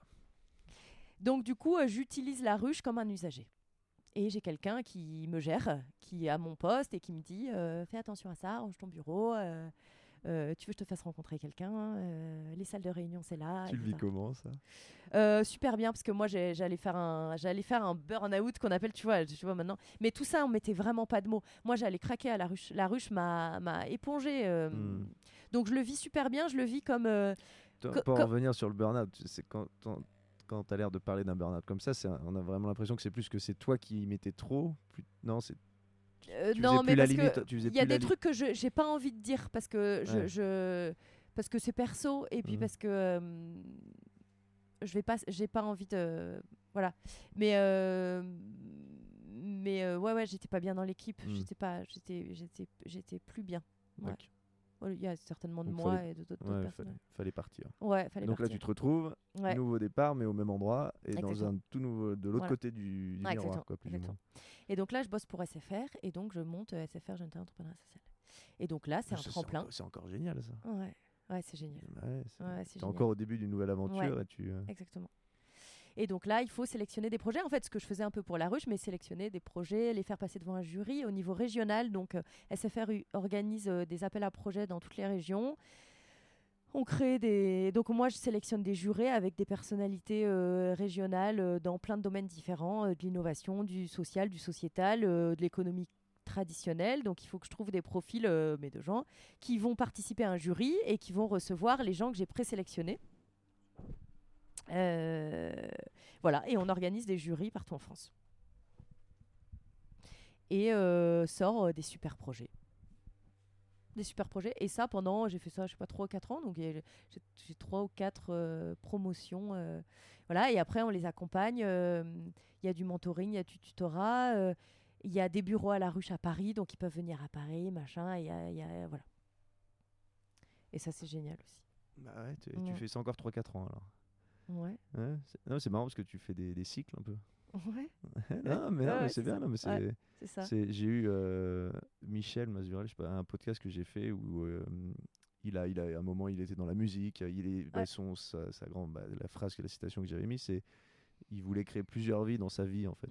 Et c'est un peu, bah, c'est un peu ça au niveau professionnel. C'est un peu ce que tu fais, tu vois, de changer comme ça et de pas te garder. C'est c'est linéaire, mais il y a quand même des, des, gros changements à chaque fois. Ouais. Mais c'est très intuitif. Enfin, il y a des moments, je sais, en fait, euh, je sais quand je dois être là. Je sais pas comment et ça, ouais, mais ça, tombe comment ces opportunités? Tu, c'est quelqu'un qui t'en parle, c'est tu sens, tu la crées, tu demandes. Je mets, un, comment je tu mets en place un truc dans ma tête. C'est vraiment très drôle la discussion qu'on a maintenant parce que ce matin j'ai une discussion mais très intéressante avec quelqu'un et qui est tombée comme ça et je dis c'est très marrant parce que personnellement je réussis pas à le faire mais professionnellement je me dis ah je rêverais de travailler là et j'en sais rien entre maintenant et six mois plus tard j'ai cette opportunité. Hmm. ça s'est toujours fait comme ça. Ça se crée quoi. Tu, tu l'as créé cette, tu crées un bah je sais pas trop. Bah tu crées un environnement pour euh, parce que bah, pareil le podcast que j'ai sorti il y a pas longtemps que tu n'as pas, pas dû euh, avoir le temps d'écouter avec euh, JB là il disait que oui c'était très dur de savoir si c'est lui qui a créé cette chance ou si c'était tombé comme ça mais il y a à la fois tu vois, lui par exemple il aimait le vélo et la, la, vidéo tu vois. Et il a il a fait il a accepté des choses dans ces milieux là et boum boum boum ça s'est enchaîné. et pareil Stéphane que j'ai eu aussi pareil en fait il, euh, bah, tu te rends compte que tu es là au bon moment, mais aussi ça se crée, il faut être disponible en fait. Tu as des gens qui vont voir passer, euh, qui vont peut-être voir passer euh, quelque chose qui va être intéressant pour eux, mais qui vont pas être dans ce, dans ce mood-là et qui vont dire Ah bah non, bah, je continue. Tu vois, toi, si tu te prépares, si tu dis que tu mets par exemple 6 mois à dire Tiens, j'aimerais bien aller là-bas, tu t'ouvres un peu les yeux à, d'autres choses quand tu sors la tête du guidon. Exactement. Après, j'ai raté des opportunités, je le sais. Enfin, y a... on rate tous. Ça, ouais, et il y a des trucs, je me dis, ah, si j'avais accepté ça, mmh. j'aurais suivi clairement une autre voie. Mmh. Mais en tout cas, j'ai raté des choses où on m'a dit oui, j'y suis pas allée, par exemple. Mais par contre, j'ai j'ai toujours senti quand j'étais au bon endroit. Je peux comment t'expliquer. Donc finalement, mmh. les trucs que j'ai ratés, c'est que. Enfin, je sais pas. Ouais, je sais bah, pas te le dire. Bah, t'as l'air de pas voir, tu regrettes pas trop les trucs que t'as ratés, parce que de toute façon, euh, en fait, t'es arrivé au bon endroit au bon moment à chaque fois. T'as toujours, as toujours, as toujours été à ta place en fait. Après, j'ai fonctionné presque que en mentor, avec des mentors hommes et femmes. Tiens, j'aimerais bien revenir là-dessus, parce que c'est quelque chose qui est hyper important pour moi. Parce que t'as parlé de cette, cette dame, la Charles, euh, Charlotte, voilà, puis après tu parlais de Bruno. Ouais. T'as eu des mentors quand même euh, professionnels. Et j'en veux, et j'en ai, et j'en mmh, cherche. Ouais, j'en ai vraiment besoin. Et ça te procure quoi? Parce que je pense que ça peut intéresser des gens. Qu'est-ce que ça te procure d'avoir une... Euh, et comment tu définis un mentor? Parce que le, déjà, la définition de mentor, est-ce que tu peux avoir des mentors que tu n'as jamais, que as jamais rencontrés, par exemple? Il ne faut, pas croire, parce que pour les gens qui, qui pensent qu'il faut avoir rencontré mm. quelqu'un, tu peux avoir quelqu'un qui t'inspire dans la vie, que tu peux mm. suivre sur, maintenant, encore plus mm. maintenant sur Mais tu peux lui demander. Tu peux aussi le contacter en lui disant euh, Je cherche un mentor. Mais vraiment, enfin. C'est vrai que les gens ont, envie de partager. Bah, moi, je le vois avec le podcast, même si c'est pas du mentorat, mais tu leur dis bah ça vous dit de partager puis en fait les gens ont envie de partager ça bah, un mentor, ça te sert. Euh... toi, pour toi, qu'est-ce que ça te. Mais un mentor, ça pourrait être quelqu'un de ta famille. C'est juste quelqu'un qui ose te. Alors, déjà, qui te livre son expérience à lui, la mmh. plupart du temps donc qui est son expérience, hein, qui n'est pas une, euh, un mode d'emploi de la vie, hein, mais qui est euh, une expérience. Ça c'est important de le dire parce que si, en fait si tu tombes sur quelqu'un qui te dit déjà c'est comme ça, comme ça, comme ça, c'est déjà mal barré, ça va être un mauvais mentor parce que. bah, ils te le disent tous, ils te disent ah ça c'est comme ça. Bruno c'est Bruno j'ai ces phrases même encore maintenant et Bruno euh, j'ai ces phrases qui résonnent en moi. De quoi il dit, de quoi, Non, il me dit un bon entrepreneur c'est quelqu'un qui doit savoir fermer sa boîte. Euh, un bon. Euh, tu vois, c'est ce, que dit c'est ce que te dit ton père si t'es pas trop proche de lui ou ta mère. Ce que je veux dire, c'est que, par exemple, ma mère est très proche de moi, donc ma mère, elle, elle me brosse dans le sens du poil, tu vois, elle veut que je sois heureuse. Enfin, tu vois, claques quand tu vois? faut. ouais, bon, maintenant, elle me brosse dans le sens Et mon père, je suis pas très proche de lui, et mon père, il me fait, Kathleen, tu sais, moi, je pense que. Et là, il te sort la phrase que t'as pas envie d'entendre et tout, mais parce qu'en fait, il s'en fout, il va dire un truc brut, mmh. ce qu'il pense, ce qui est pas forcément la vérité, mais en mm. tout cas, soit ça, fait, ça résonne chez toi et ça fait écho chez toi, soit non. Et du coup, tu vas te construire soit à l'encontre, mm. soit en accord à. Mais en tout cas, ça crée quelque chose chez toi. Donc il te dit, euh, tu devrais arrêter ça. Et tu mais non, je vais pas arrêter, ça a pas la tête, tu es là. Mm. Ah, ok, j'ai pas du tout envie d'arrêter. Donc en fait, tu t'écoutes toi, ah parce que lui t'a dit ça. Ou alors il te dit, qui te, faut arrêter, Kathleen. Et là, tu es là. Ouais, je pense que il m'a soulagé de dire ça, il faut que j'arrête. Donc en fait, il faut être très conscient qu'il va dire un truc assez brut. Même ton mentor, il va dire Moi, tu sais, j'ai toujours créé mon business euh, en faisant. Euh, t'as vu, je prends une grosse voix quand je fais ça. c'est bien. Euh, c'est le mentor. J'ai toujours. Non, mais tu sais, c'est la voix du j'ai toujours créé mon business euh, et tous les trois ans change. Imagine le mec te sort ça. Bon, tu serais trop con de te dire bon, euh, ça fait trois ans, il faut que je change, tu vois. Tu dis le mec a fait ça, c'est intéressant. Ça veut dire qu'il y a des cycles et qu'il faut que je sois consciente que moi, je mmh. peux peut-être avoir des cycles qui vont être plus ou moins longs. Il faut savoir quand même. on est d'accord, c'est pas une vérité absolue. Il faut, faut, piocher les. Ça peut l'être. Soit ça fait écho chez toi. Voilà, soit ça le fait pas. Soit ça le fait pas et du coup tu dis ah bah moi c'est pas comme ça, c'est mmh. marrant. Mais tu trouves tes propres réponses. Ça fait que, enfin tu vois. Ça infirme ou ça confirme. Exactement. Mmh. Parce que ce que je voulais dire moi aussi c'était euh, quand tu as quelqu'un qui te dit c'est comme je parle vraiment hein, quand quelqu'un te dit non mais il faut faire ça ça ça ça ça euh, tu sais genre vraiment euh, en fait il pense que son expérience c'est comme ça que tout le monde devrait faire. Mmh. moi je trouve ça m'énerve parce qu'en fait quand tu vois dans c'est pas pareil dans, dans, plein de secteurs de la vie mais dans le monde de l'entreprise quand les gens ils te disent euh, faut grandir vite tout de suite mmh. faut faire ça c'est ça mmh. alors qu'il y a tellement chaque truc est différent la manière dont tu conduis ta boîte est différente tu as, tellement d'exemples tu vois quand on te dit euh, Rome, c'est pas fait en un jour. Mmh. Il faut, faut, faire ça les choses. tu, fais, mais attends, mais je fais quoi alors? Qu'est-ce qu'il faut que je fasse? C'est pour ça que des fois, faut, ouais, faut quand même. Dur. Ouais, faut, un bon mentor, c'est pas forcément facile. Ouais. Et puis après, il faut arriver à faire le. Mais je pense que t'as pas de bon mentor, t'es un bon apprenant, quoi. Bah ouais, t'as un. Enfin, tu vois, c'est. ouais, mais ça peut vite ça peut vite ça peut vite, euh, ça peut vite déraper quoi si tu bah, es mal entouré quoi. euh, moi c'est ce qui a dérapé la première fois ouais, c'est du coup j'étais pas à l'aise dans cette euh, relation qui me qui, qui tu vois. Mmh. mais après après j'en ai eu ouais des super intéressants. Et et voilà je sais plus où on en était mais voilà SFR jeune talent machin ça dure. C'est super. Et qu'est-ce qui te fait changer alors? Et après, euh, ben, personnellement, en fait, avec euh, mon conjoint, on se dit, euh, ouais, la vie parisienne nous a, nous a rincés. Hmm. Alors oui, j'ai pas parlé quand même entre temps. C'est que j'ai fait vachement de voyages et que ce voyage-là en particulier, en fait, enfin entre temps, je suis allée en Inde, au Népal, c'est des pays qui. Euh, ouais. Le Népal. Et à ce moment-là, et à ce moment-là, je, vais au Brésil, qui est vraiment. Euh, puis moi, je sais pas pourquoi, je, mon côté un peu concon, je, je pars dans des pays sans du tout me renseigner. C'est vraiment le truc. Oh, bah allez, on va en Inde. Allez, on va au Népal. Allez, on va au Brésil. Et puis je, je, je ne sais rien du pays. Hein. Hmm. Et je n'ai aucun a priori. Je sais pas pourquoi, tu vois, ça c'est mon côté encore un peu, je sais pas. Non, mais c'est bien, c'est ce que je fais avec le podcast. Je, viens, je connais. Bah, tu viens, je connais rien. Ouais, c'est vrai. tu Non, mais tu découvres. vas-y. Comme tu es une personne à qui je raconte ma vie, quoi. ah, tu vois, ça, marche. Et je vais au Brésil à ce moment-là. Euh, pourquoi je vais au Brésil Je sais pas. Euh, pour faire un voyage, tu vois. Et en fait, je vais au Brésil et euh, ça a un déclic pour moi personnellement. Alors, je parlerai pas parce que je pensais pas forcément très intéressant, mais c'est un déclic sur ma notion de je sais pas, de la femme, de la féminité de la femme. Alors, ça n'a trop rien à voir avec le Brésil, mais je le sens parce que je le sens dans mon corps, parce qu'il il y a beaucoup d'humidité, parce que je suis obligée de me relâcher, parce que les corps sont plus. Euh, je sais pas comment t'expliquer, mais. Bah, tu as quand même un rapport, euh, pour être. Euh, j'ai pas trop fait le Brésil, mais l'Amérique du Sud, tu as, un rapport au corps qui est différent. Voilà. Bah, en tout cas, chez les femmes, et chez, tu vois, il y a quand même une culturellement, c'est quand même loin de l'Europe. Voilà, Au niveau, à ce niveau-là, puis même au niveau de, mais de plein de choses, de plein de choses. De pas du relâchement. Enfin, il y a une espèce de truc où moi, mon corps se détend encore plus au Brésil, attends, mais encore plus au Brésil. Là, tu sais que tu as ce truc là, c'est le sodadé, là, les, les, Brésiliens qui le manque du pays parce que tu as, ce truc vraiment particulier au Brésil, tu vois. Cette, bah, là, on a des Argentins et tout, les, pareil, les gens ils se retrouvent et puis en fait ils se font des grands barbecues et puis c'est comme ça. Ce qu'on a un peu en France, mais dans une moindre mesure. Et tu as, des, choses, tu as plein de choses culturellement qui font que tu as pu ressentir ça au Brésil, tu vois. Voilà, je le ressens euh, et c'est un des rares euh, pays où j'ai failli parvenir. C'est-à-dire, ah euh, tous les autres, c'était un voyage, et puis ça hmm. avait, tu vois, c'était un mois, deux mois, et puis ça s'arrête. Tu t'es vu là-bas, là, tu t'es vu au Brésil. Euh, ouais, je suis, je reste. Et puis je reste pas, je rentre. Mais ce truc-là fait que j'ai envie de change, changement. Et j'ai envie euh, de changer, j'en ai marre de Paris, je raconte ça à mon conjoint. et puis, tu vois, j'ai, je sais pas, j'ai envie d'avoir un enfant, j'ai envie de, tu vois, un truc un peu nouveau. Ah, c'était quand ça? À peu près Il y a combien d'années? Je sais rien. 2000. Ah, tu vas savoir si tu si avais envie d'un enfant, t'en as non Non, non, parce qu'il a eu beaucoup de temps bah, ton Voyage au Brésil, ton voyage au Brésil. Bah, je sais pas, 2000, 2010. Ah, 2011 Je sais pas. Bah oui, mais c'est trois ans après ton, trois ans après que t'as attaqué euh, SFR Jeune Talent, tout ça, tu te retrouves avec ça, ouais. 2010. Ouais. 10 ans déjà. Hein.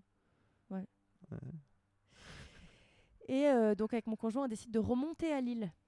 Ok parce qu'en fait, c'est notre ville, on a vécu là, etc. Et on se dit. Euh, et au moment où je me dis, ah, si on retournait vivre à Lille, j'ai une opportunité de boulot à Lille.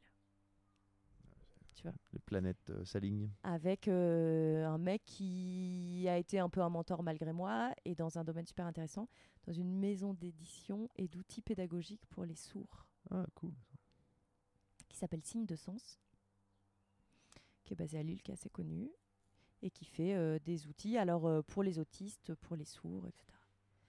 Et je donc moi je connais pas du tout, je signe pas à l'époque, donc je, ne parle pas la langue des signes, on, on dit signer, mmh. on ne signe pas. Et donc euh, pour rentrer là, je vais gérer une petite équipe, dont une sourde, donc il faut que je signe, donc j'ai une interprète pendant les réunions d'équipe, etc. Et donc j'apprends la langue des signes. Donc c'est dingue ça. Ouais. Donc ça c'est génial aussi, c'est super intéressant. Et puis la langue des signes, c'est aussi une autre façon d'envisager la langue, parce que c'est très différent de notre façon de parler. Et du coup, c'est un autre schéma mental. Je sais pas comment t'expliquer. Si, si, bah, je, bah, je, vois le truc. Bah, c'est de la, bah, de, la la sémantique. Oui, tu formules pas la même. Mais du coup, tu penses pas pareil. Je sais pas comment te dire, c'est que tu penses pas les choses de la même façon.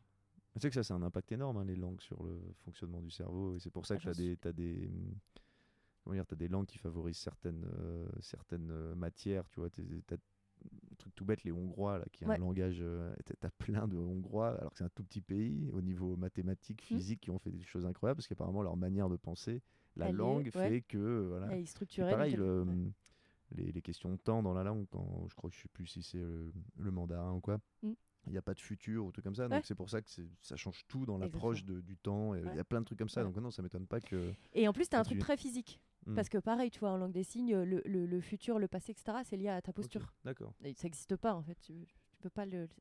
Donc, en fait, si tu parles dans le passé, tu vois, tu vas être en arrière. Si tu parles dans le futur, etc. Donc, euh, en fait, tout est, différent. Hyper... Ouais. Et t'as appris ça en combien de temps? Ben, alors, je sais... Alors, ben, truc de fou, parce que quand même, j'apprends, je, mais j'apprends pas au point d'être bilingue. Tu peux pas être bilingue, mais j'apprends. Mm. Et en fait, je monte un dictionnaire en langue des signes. toi, qui, toi qui montes ça? Non, mais n'importe quoi. Qui s'appelle Elix, qui existe toujours il y a une appli qui s'appelle Elix, vous pouvez la télécharger. Et en fait, euh, en gros, je, te la fais rapide, mais il existait des dictionnaires qui disaient, euh, j'en sais rien, sucre Et le signe pour sucre, c'est ça.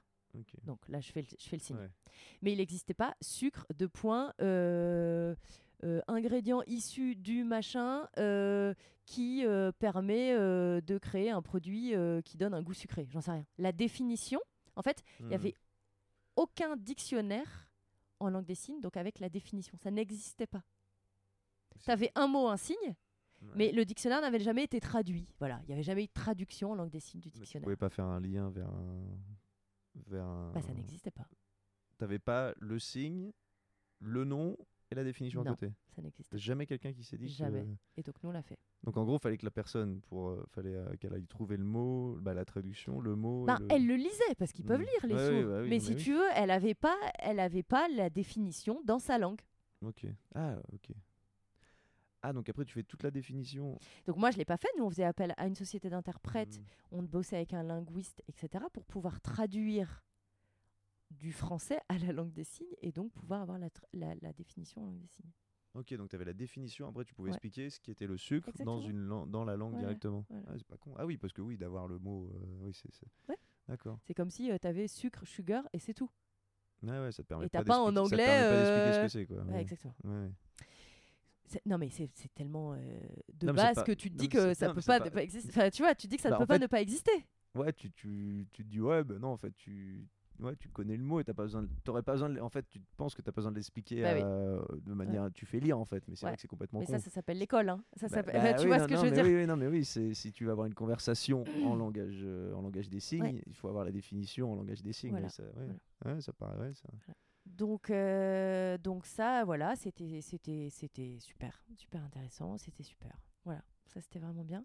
Mais t'as fait quoi, trois ans encore? Non, non, non, j'ai fait moins. Et puis, euh, non, mais en fait, euh, euh, du coup, j'ai, je traînais dans ce monde-là, là, et j'ai bossé, j'ai bossé un an pour eux. Et un an ou deux ans, je sais pas, un an et demi, enfin, pas, pas, beaucoup, pas hmm. très longtemps.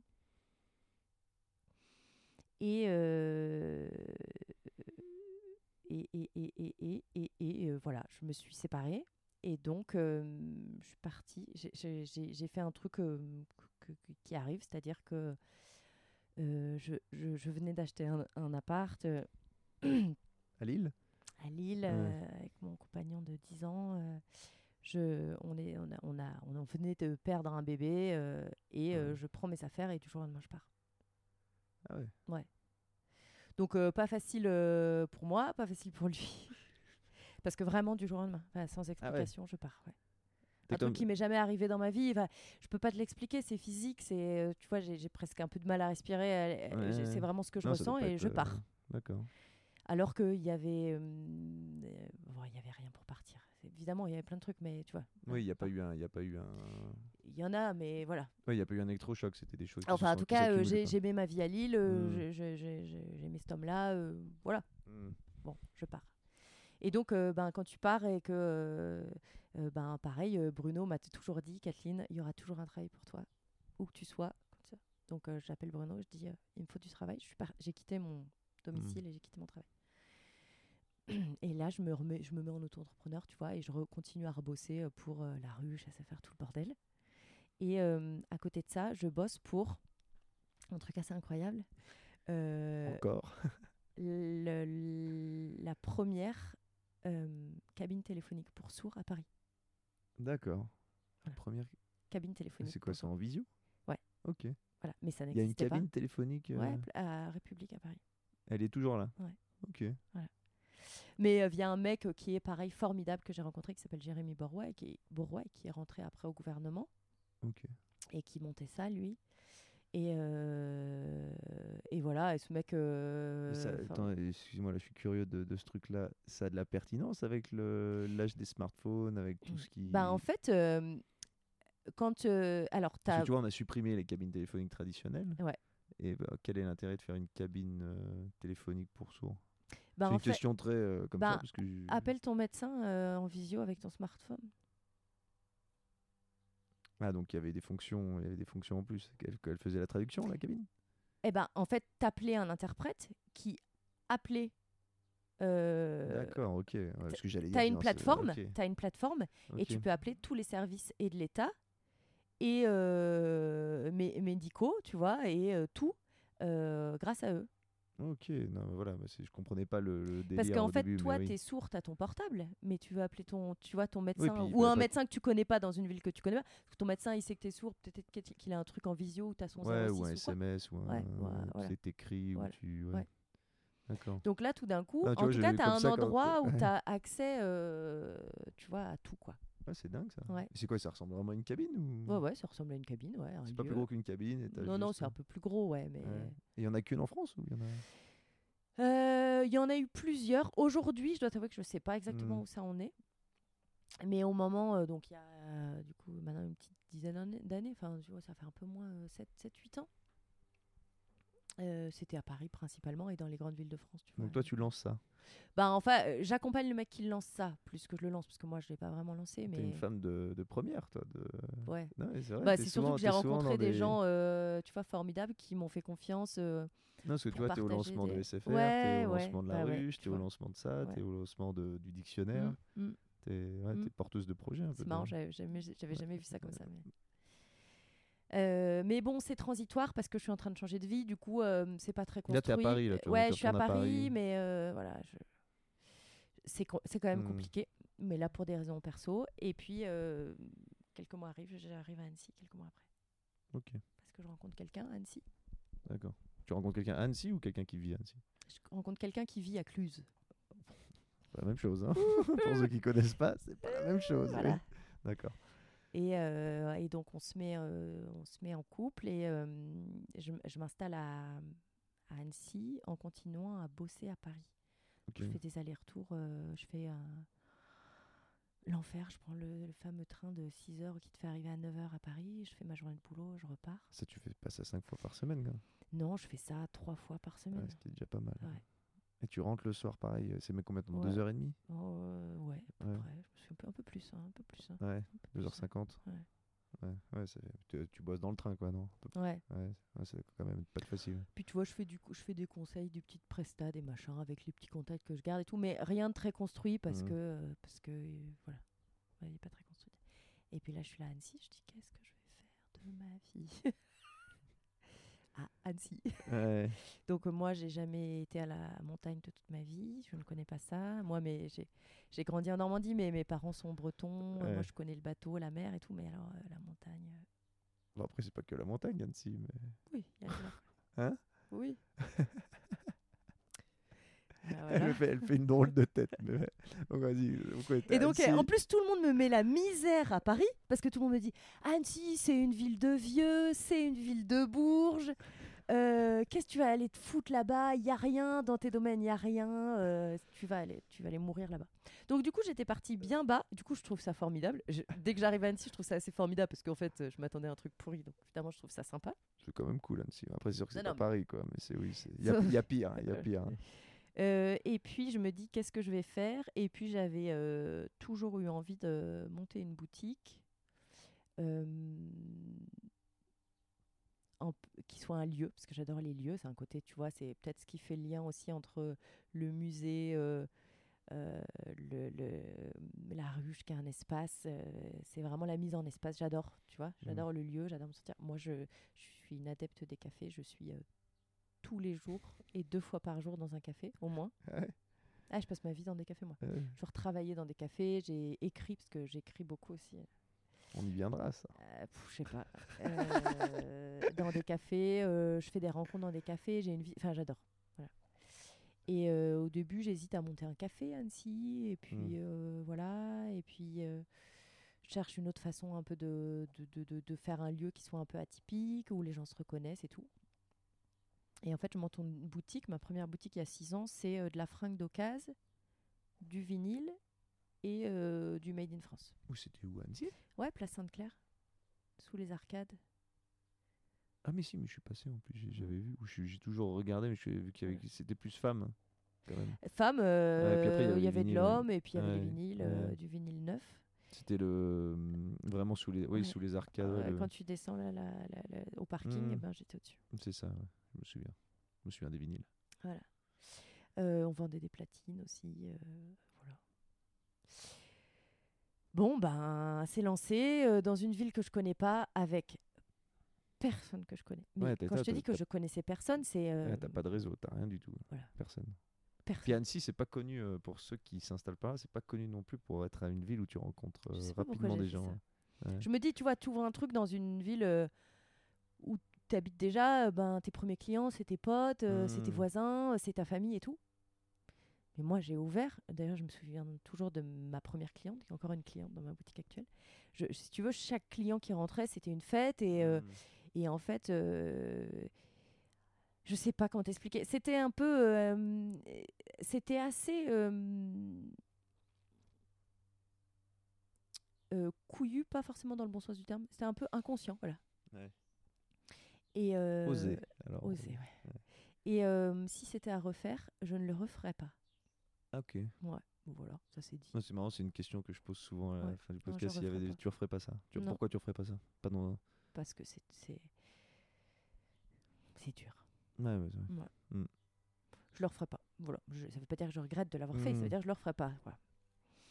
Euh, voilà, euh, écoute, euh, une clientèle sympa, des commerçants, quelques amis qui arrivent, mais bon, une vie quand même assez solitaire parce que pas de famille, pas d'amis et tout. Voilà ça se fait petit à petit. T'es commerçant, tu parles, moi je parle beaucoup, les cafés, les machins. Je me mets à connaître tous les cafés du coup du, de, d'Annecy. Euh, je connais tout le monde. Tu vois, c'est comme ça. La vie commence comme ça.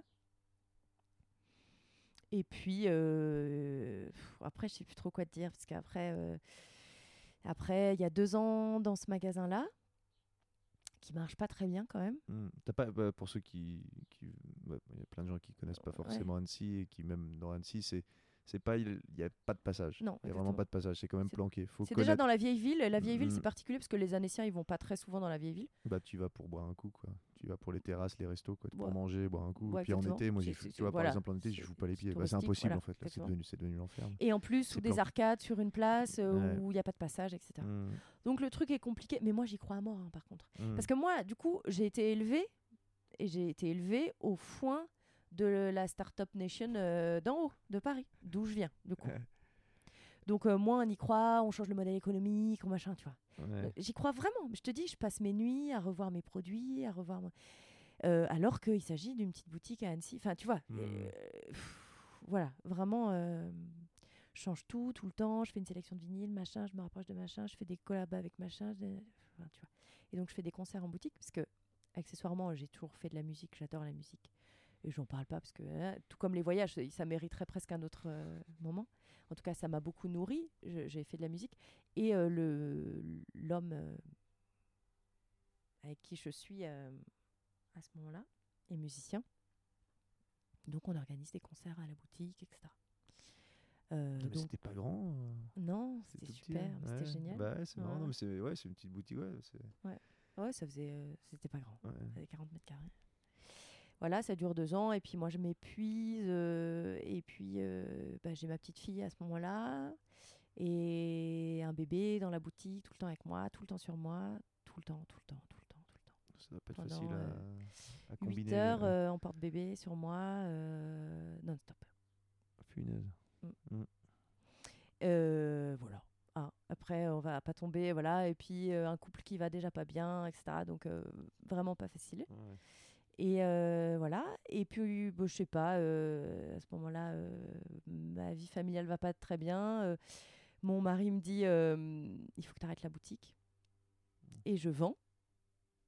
Et je rachète une autre boutique. Parce qu'on me la fait pas. si, quelqu'un doit décider de fermer, c'est moi. bon, en fait, je relance une autre boutique dans une rue mieux placée, qui est la rue où je suis actuellement. C'était rue de la Poste, mais au 4. et là, je suis au 6. C'était à côté de la librairie imaginaire, pour ceux qui connaissent. Hmm. Et puis là, euh, j'arrête euh, là, le, bah là, pour ceux qui le vêtement d'occasion. C'est beaucoup mieux placé. Ouais, beaucoup mieux placé. Mais c'est 15 fois plus voilà, de visibilité. ça fait 50 mètres carrés, c'est plus grand. Et tu as des boutiques qui s'installent un côté, peu à côté, voilà, qui sont bien, qui sont... Voilà. Ouais. Et là, je me focalise que sur le Made in France. C'est plus grand, Ouais, c'est plus grand. Quelle taille euh, Je passe de, de 39 à 50. Et puis en plus, euh, donc là, je, je, me, je me, focalise, j'arrête l'occasion parce que c'est génial. Moi, j'adore l'occasion. J'ai grandi, enfin, euh, ma mère, on s'habillait dans des trucs d'occasion quand j'étais petite. On avait l'idée de la tirelire, c'est-à-dire on revendait nos fringues, on mettait dans une mmh. tirelire, on rachetait. Ouais, euh, cool, Donc, on faisait attention à nos vêtements aussi, on en prenait soin pour pouvoir les revendre, etc. C'est un truc qui me tient vachement à cœur, que j'adore, etc. Donc j'étais vraiment triste de. Après l'occasion, là si on parle en termes de business et économique, c'est des petits prix, il n'y a qu'une taille, faut tomber au bon endroit au bon moment sur le bon vêtement. Euh, ça vaut que dalle parce que l'occasion, il n'y a personne qui est prêt à mettre beaucoup. Euh, donc même si tu peux faire des grosses marges, tu peux acheter un truc de balles et le revendre 8, tu vois. bon, tu le revends 8. donc c'est génial, tout le monde en veut, tout le monde rêve de ça, tout le monde veut qu'il y ait des trucs d'occasion, etc. Mais euh, bon, c'est dur. Et donc, je décide de faire que du produit français. J'arrête aussi la musique, le vinyle, parce que le pourquoi tu choisis euh... après, on en, on en reviendra, mmh. mais bah, on en reviendra après. Pourquoi choisir le Made in France? Ouais, c'était c'était un truc personnel ou c'était euh, C'était une évidence. Ouais, c'était une évidence pour toi. Je me suis pas posé la question. C'était pas un concept. Enfin, je me suis pas dit. Si non, tu veux. as des gens qui pensent que c'est un concept, mais toi, pour toi, c'est. Mais bah, en fait, dans le premier truc, j'ai fait, j'ai fait tout ce que j'ai aimé. Je me suis offert une boutique à mon image, Comme avec euh, de la fringue d'occasion des bijoux qui étaient du Made in France, mais parce que les créateurs, enfin ça me, je, je savais même pas comment aller chercher du bijou Made in China pour le coup. Enfin, je veux dire, j'allais là où, tu sais, c'est la simplicité, c'est le, mais l'idée du bon sens, mais même pas comme une revendication, comme un truc. Euh, non, non, mais je vois, je vois, je vois complètement. Bah, pour tu vois, ce truc de concept là, bah, tu, tu, connais mon bar. les gens disent on adore le concept. Mm. Bah, j'ai un jardin. j'ai fabriqué des, avec des palettes parce que j'avais pas d'argent pour, euh, parce que pour faire 150 places assises, j'avais pas, j'allais pas acheter des chaises ou du mobilier. Mm. J'ai fait ça, puis après on a mis de la bière, quoi. Tu vois, le concept en soi, il est pas hyper. C'est le truc d'un truc de euh, copain euh, dans ton jardin. non, mais à la base, tu sais que la réflexion, elle vient de là. Hein. On se faisait euh, deux fois par an, on se faisait des teufs qui s'appelaient les pourris d'Isio. Là. on avait un pote barbac qui était mixologue qui venait, on faisait mmh. des cocktails tout l'après-midi entre potes. On était dans le jardin, puis on se régalait, puis mmh. on s'est dit, bon, bah, faudrait peut-être essayer d'en faire quelque chose, parce qu'on a 1000 mètres carrés, on n'en fait rien, tu vois, et on avait besoin de gagner un peu d'argent. Donc, euh, bah on, a commenté, on, a, on, a, fait une petite cahute euh, toute pourrie au début, puis chaque année on améliore. Maintenant ça donne ce que c'est bah, là. Mais, mais le concept, ouais, bah, donc comme toi, bah, toi tu t'es dit, bah ouais, je vais chercher des créateurs en France. Quoi, Exactement. tu vas pas aller chercher. Euh, tu mais non, mais non. Hmm.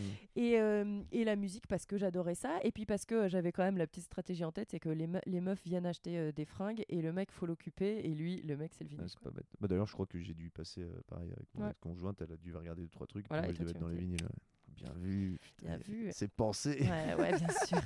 il y a de l'étude de marché derrière tout ça. Bon, alors le vinyle, il faut quand même savoir qu'un vinyle euh, que tu achètes, euh, un vinyle, euh, parce que je faisais du neuf, donc j'allais directement en mmh. maison de disque, ce qui n'était pas une bonne idée, parce qu'en fait, tu peux faire du neuf quand tu es Fnac et que tu achètes en millions, j'en sais rien, milliers mmh. d'exemplaires.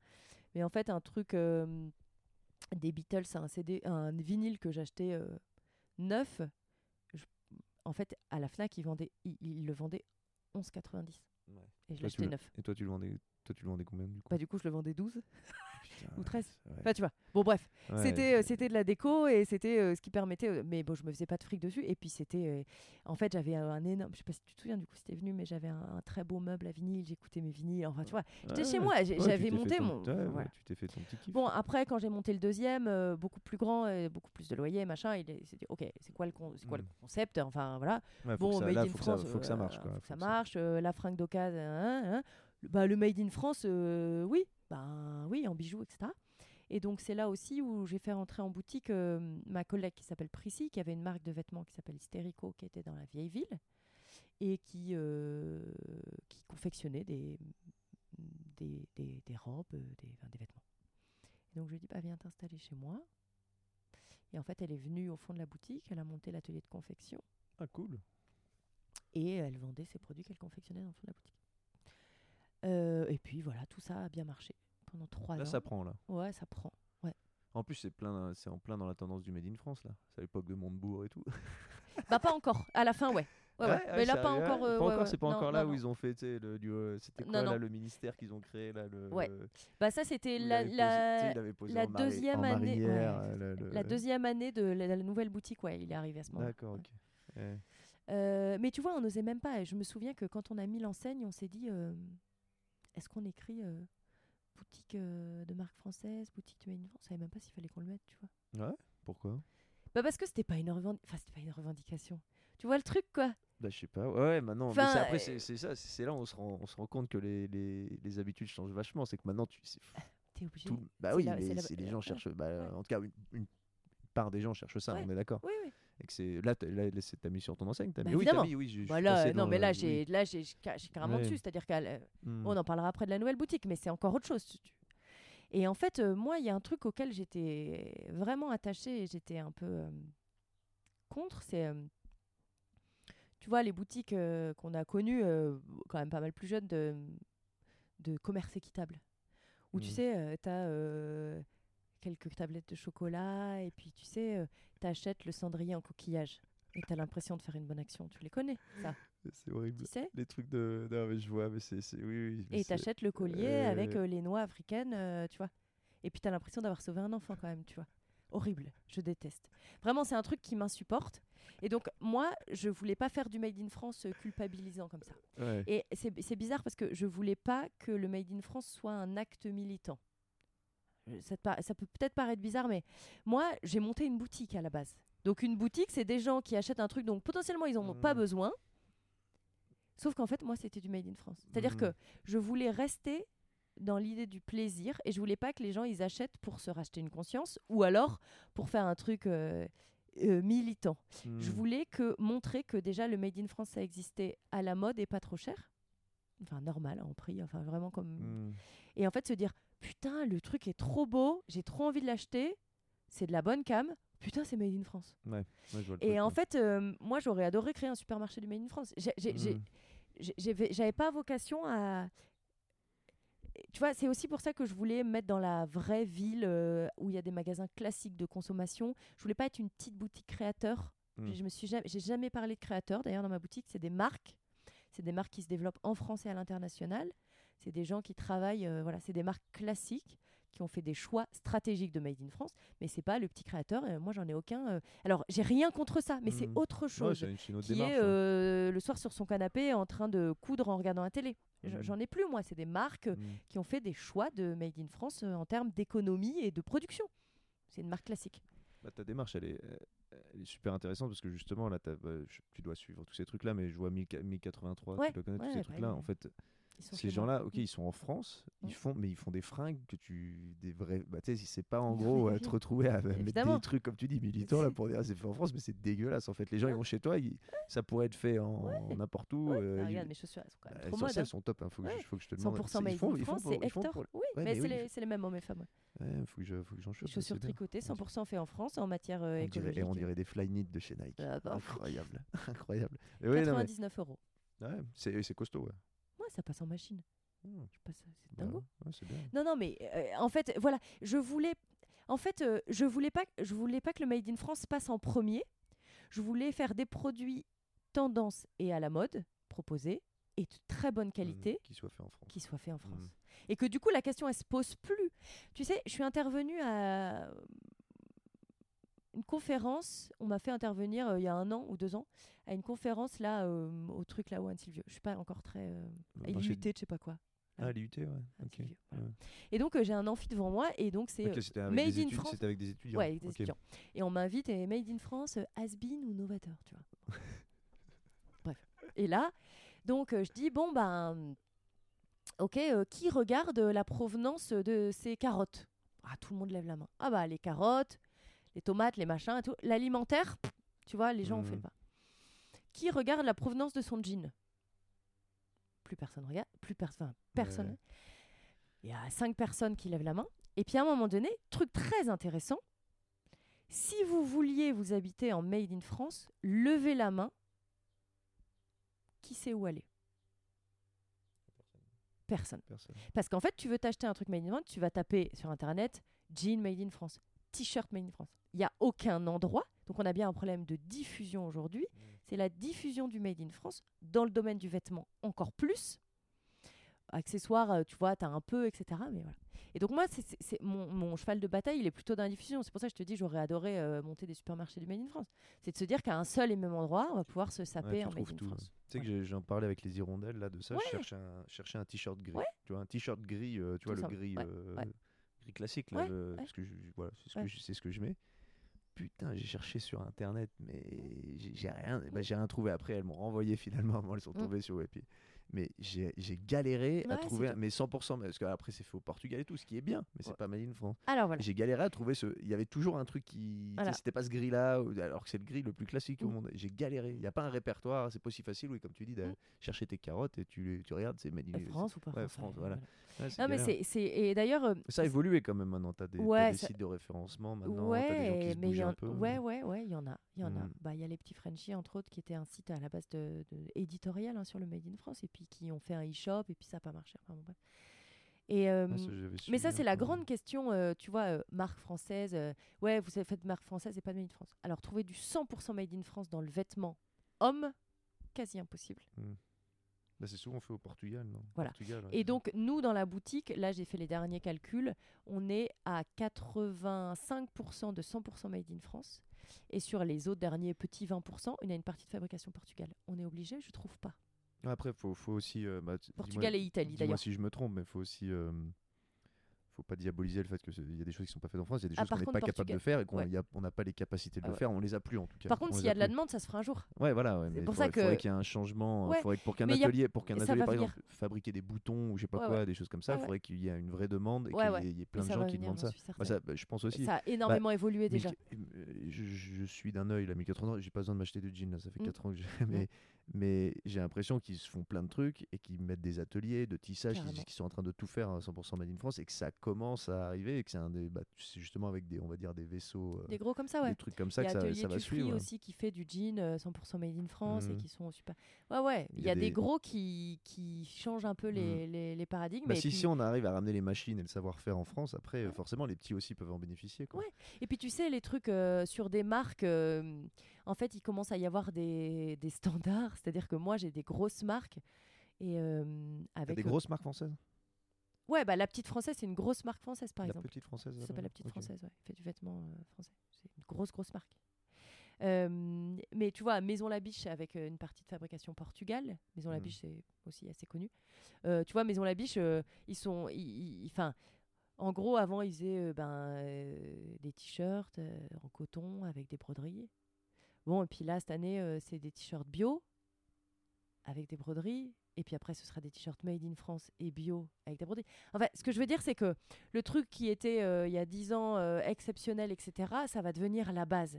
Mmh. Et je le vois sur le, les, le, bio, mais tu le sais aussi, et puis dans, dans, dans l'agriculture, c'est aussi ça c'est que, en fait, on, la pression euh, sociale et sociétale, etc., fait que ça va devenir les trucs de base. Alors après, il y aura des faux, des vrais, des moyens, des mieux que mmh. d'autres, du mauvais bio et du bon bio. Bon, ça, c'est encore une autre histoire si déjà ça peut changer. Euh, si déjà il y a des gammes après dans le bio ou des gammes dans les vêtements made in France, tant voilà, exactement. Ce sera toujours mieux que. Bon, euh, après faire du made in France aujourd'hui, c'est vraiment chiant, je te le dis. C'est-à-dire dans quel. Euh, bah, je vois, je vois avec. Moi, je connais bien les hirondelles. C'est des... Et ouais, c'est pas facile en fait. De, non, mais moi je dirais pas, c'est pas facile. Je dis là, c'est chiant. C'est-à-dire que c'est chiant. Vas-y. Explique. Non, mais en fait, euh, on est, on est, on est, dans une société euh, ultra faussement informée, euh, avec des gens qui nous demandent des trucs qu'eux-mêmes savent pas. Euh, Qui ça, les gens, les clients, les, quoi, les, clients? Les clients, euh, voilà, les clients, ils ont envie vraiment de tout savoir, donc c'est bien. Nous, on essaie d'en savoir le maximum. Après, on n'est pas dans les ateliers, on sait où sont les ateliers. Je connais tous mes fournisseurs, etc. On nous demande euh, le fil, le grammage du fil, comment il est teint, le machin et tout. Et en fait, les gens n'ont rien à foutre, c'est juste qu'ils te le disent parce qu'en fait, il y a un espèce de truc aujourd'hui où on veut te challenger, surtout savoir si tu es impeccable, tu vois il y, a un il y a une défiance en fait. Voilà. ce qui est fatigant aujourd'hui dans tous ces domaines-là, que moi je connais du coup depuis longtemps, c'est la nouvelle défiance qu'il y a sous mmh. prétexte de l'hyperinformation. Mmh. Donc en fait, euh, voilà. Maintenant tout le monde s'y connaît dans tout, tu vois. C'est vraiment fatigant. Ça c'est un peu le syndrome pour tous les secteurs. c'est avec les réseaux sociaux, tu vois les infos, on demande l'avis d'une célébrité, on demande le machin, tout le monde a un avis sur tout. voilà, mais nous, alors que oui, oui, toi tu le vois, et puis oui, c'est ton secteur. Donc hein. euh, et puis alors euh, on te dit oui, mais ça c'est fait là et tout, mais vous êtes sûr, machin. Bon, alors ça, c'est fait là. Donc, on a des clients hyper impliqués, hyper informés. Donc, c'est super cool. J'adore. C'est ce qu'on voulait, etc.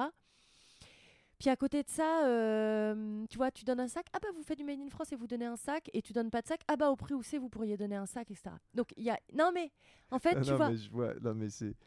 Les gens sont. C'est tout le temps ça. En fait, il faut, faudrait que tout, tout soit parfait. En fait, si tu veux essayer de faire mieux. Mais parfait pour qui? Non, Parce non, que tu vois, oui, pas donner de sac, c'est parfait pour l'un, et si donner tu- un sac, c'est parfait si pour l'autre. tu veux faire mieux, si tu fais mieux, ce qui est par exemple ton cas, tu vois, tu fais du Made in France, tu Mhm. choisis, je pense, des marques qui Mhm. sont quand même éthiques. eh ben justement, viens t'emmerder parce que vu que ce que tu fais est si bien et puis ça coûte le prix que ça coûte et machin, Mhm. bah, il faudrait que ça soit parfait. C'est-à-dire que Mhm. ta conduite, tu dois être irréprochable. Mais ça, c'est- c'est pareil quand tu vois. En fait, c'est une pression de dingue. En plus du business, de faire tourner, de payer des salaires de tes salariés, de te payer toi, euh, de faire un truc qualitatif au sens même de la qualité de ce que tu vends.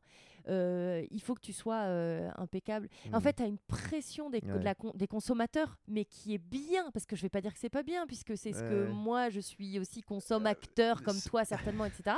Mais tu vois ce que je veux dire Ouais, non, je vois, je vois. Et ce qui est, ce qui est, ce qui est horrible, c'est que toi, toi, tu fais ça, tu fais des choses qui ont du sens, tout ça, et à côté, quelqu'un va aller à Zara, il va s'en complètement, personne va les Et Moi, je viens emmerder. faire chier personne. ouais. non mais ouais. Et toi, on vient de faire chier alors que déjà, tu te bats, tu te bats chaque jour pour faire, pour proposer, tu vois ça. Et, à côté, t'as les, t'as des machines de guerre euh, qu'on n'emmerde pas, que personne se pose la question de, tiens, ils ont fait ça au Bangladesh et tout, ils s'en ont rien à foutre. Ouais, puis mais nous-mêmes, on devient, on devient ouais. complètement schizo. Tu vois, avec ma collègue, on se dit euh, non, mais de toute façon, euh, on avait il y a, y a trop- il y a 4 ans, on fera jamais de solde, on fait pas de solde. Putain, quand t'as de la marchandise dont personne ne veut parce que c'est plus la saison, etc., tu dois faire des soldes. Et puis t'as des clients qui disent ah bah vous faites pas beaucoup, vous faites pas beaucoup de soldes. Non, on fait un choix de pas faire beaucoup de soldes. Alors ça, tu vois, on sait vachement bien, tu vois. Et puis tout d'un coup, tu, tu soldes à moins 30 et t'es là. euh, vous faites des soldes, je croyais que vous faisiez pas de soldes parce que vous la- Et en fait, t'es là, t'es en train de devenir zinzin. Non mais on devient zinzin. Euh, Euh, c'est- horrible en fait. Entendez les gens maintenant quand vous allez faire du shopping, hein, faites gaffe. Le- Voilà, c'est ouais, voilà. Ouais, t'as des combats, ouais, t'as des trucs, des. Bon, des- donc euh, donc voilà, donc il y a eu deux, trois ans dans la boutique intermédiaire et là il y a un an, Ah, mais t'as changé encore? Ouais, j'ai changé. Bah, je suis au mais je 6 rue de la Poste et là j'ai 95 mètres carrés. Là c'est un, un Non, paquebot. faut, bah, faut que je passe te voir. Ouais, magnifique. Attends, mais c'est où C'est où Au euh, 6 à côté de. mais C'était quoi avant? C'était un magasin de chaussettes tout petit, mais nous on a tout cassé. magasin de chaussettes? Ouais. Attends, mais rue de la Poste, c'est celle qui, euh, qui va de. hum, C'est celle de, où il y a la poste. de euh, au bureau à. ben, en fait, je suis quasiment en face du bureau. Bureau. euh, Ok. Attends, mais. euh, C'est celle, celle qui va de, au bureau à la Poste. Ouais, exactement. Où il y a. Euh, ouais, ok. Où il y a un truc euh, de taille là, de bouffe-taille qui vient d'ouvrir là, je sais pas Bah, quoi. je suis en face. Pas de- Ok. Ouais, Ah ouais, bah alors t'as une petite devanture. hein. Ouais. C'est tout en long, hein, c'est Ouais, ça, c'est c'est ce ça. magasin, c'est Ouais, tout en long. hein. T'as 95 mètres carrés Ouais. maintenant Oh là là, mais tu. Tu pèses.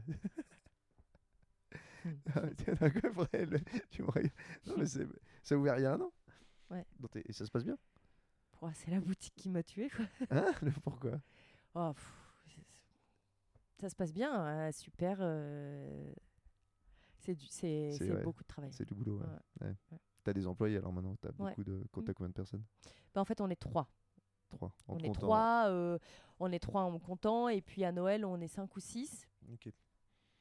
Euh, voilà. Mais bon, tout, tout ça, c'est que la partie. Bon, en tout cas, dans cette nouvelle boutique, euh, on a toujours que des produits français. On a fait rentrer beaucoup de vêtements pour Rome parce qu'il y avait énormément de demandes. Ah bah, je- Ça marche très bien, l'homme. Il y a vraiment de la demande et puis il y a une demande qui est différente de celle de la femme. Enfin, c'est vraiment intéressant. C'est un truc que je Comment voudrais- alors, ça, ça, je suis curieux parce que j'ai ma petite idée, mais comment c'est quoi c'est quoi l'approche justement masculine et Bah, féminine Il y a, deux, y a approches. Il y a l'approche euh, du vêtement, c'est-à-dire il sait ce qu'il veut, ou alors Mm. il sait pas ce qu'il veut, mais quand il le voit et qu'il aime, il, il Mm. sait ce qu'il veut. Mm. Donc c'est oui ou non. Enfin, je veux dire, c'est assez binaire et en vente c'est facile, etc.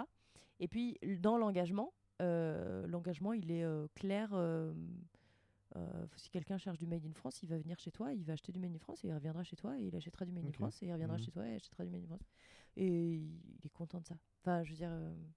Ouais, c'est- bah, beaucoup plus pragmatique. Ouais, simple. Je vois maintenant, moi, après, avant, j'étais pas du tout comme ça. J'achetais des fringues à, à l'appel, là, Mm. puis maintenant, je sais que tu vois, genre, je- vais à un endroit, j'ai Mm. j'ai besoin d'un short, je le trouve, je prends de la qualité, je prends un truc, et puis après. Voilà. c'est- Ouais, voilà, c'est ça. Je viendrai chez toi maintenant. Bah, avec plaisir. Ouais. Donc ça, euh, beaucoup de bijoux parce que parce qu'il y a beaucoup de demandes, qu'il y a plein de bijoux made in France de très bonne qualité, mmh. c'est super. Il y a plein de créateurs. Là, tu fais quoi? Bijoux, textile? Bijoux, textile, hommes et femmes, maroquinerie. Ok. Et donc toujours l'atelier de confection qui est beaucoup plus grand, avec plus de postes de couture. Donc on accueille aussi des couturières, donc on a un peu plus de. Ouais, cool. tu vas développer, tu vas développer des choses? Ouais. Faut, à venir. Ouais, tu peux pas dire. Je peux pas vous le dire pour l'instant. Ouais. ouais? Non, un truc. Euh, ouais non, pas longtemps. non, non, non, non, bah, dans, pas longtemps. dans pas longtemps. C'est-à-dire pas longtemps, parce que. Ben, pour euh, septembre. Pour, ah, euh, ok, pour la rentrée. Donc, euh, ça. voilà. Mmh. Voilà, voilà où j'en suis. Et si on peut dévier donc sur la, parce que là on a, on a, on a quand même bien fait ton parcours, bien fait ce que tu fais là.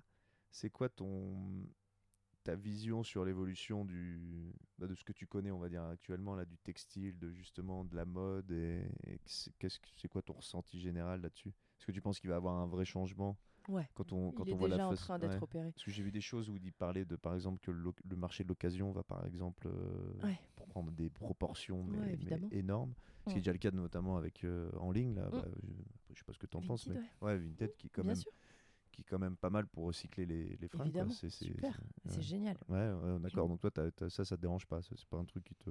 Non, après, il y a toutes les pratiques qui, qui sont liées à Vinted, euh, mmh. voilà, qui sont euh, pas optimales, pas, pas optimum, pas au top, etc. Mais moi, je. Faut pas qu'on oublie quand on. on, on, est, on est encore des êtres humains, quoi. On n'est pas des robots, des machines. Donc, on n'est pas parfait. Et donc, il y a des failles dans nos systèmes d'échange, dans nos systèmes de valeurs, dans nos systèmes de cohérence. Et euh, je pense que si on arrive à. C'est toujours bien, il y a toujours, on peut toujours améliorer, etc. Euh, moi, je, je, je, je, suis vraiment confiante sur euh, le, le, le, le, Made in France. Je pense vraiment que c'est l'avenir. je pense que ça va être la base bientôt et qu'en fait, du coup, le truc va devenir la base et on sera chiant sur d'autres trucs, tu vois, parce que quasiment. Euh, alors, euh, en tout cas, beaucoup, beaucoup, ça va prendre beaucoup, beaucoup d'ampleur. Et je trouve ça très bien. Et après, on posera les questions à un autre endroit que sur euh, la fabrication. Et tu penses que ce coronavirus, là, ça va, ça va accélérer les choses sur le retour à la production française? Parce que ça, après, c'est ce que disent les politiques. C'est ce que tout le monde dit, ouais. ouais. Tu penses que les gens vont revenir à quelque chose de plus, plus local ou en tout cas plus national? Ouais. ouais. Je, suis, moi, je suis parti, tu vois, je suis parti, parce qu'on entendait le monde d'après et tout. Ouais. J'y crois. Bah, j'aimerais bien y croire. Hein. Moi, je, bah, j'essaye de mm. faire ma part et tout, mais j'ai du mal à croire que derrière, euh, tu vois, les grandes, notamment dans la, tu vois, tous ces trucs de fast fashion où tu as des espèces de paquebots euh, mm. que sont H&M, Zara, mm. tout ça, que ça va, ils écrasent tellement ça que tant qu'eux vont pas bouger, euh, ça va être compliqué. Eux, et même si sous forme parfois de greenwashing, ils ont fait des trucs de, tu vois, déjà tu peux aller recycler tes fringues chez H&M avec un bon d'achat, machin, etc. Bon ben tu penses que même un peu, un peu de greenwashing, ça aide euh Au bout d'un moment, il va être obligé. Ça va être obligé. Euh, je dis pas maintenant, hein, ou dans 5 ans. Je, je parle qu'à terme, je pense qu'ils vont être obligés. Après, moi, le monde d'après, j'y crois que euh, individuellement. C'est-à-dire ce ne sont que des... On a tous une histoire à raconter sur le confinement et sur ce que ça nous a fait. Mm.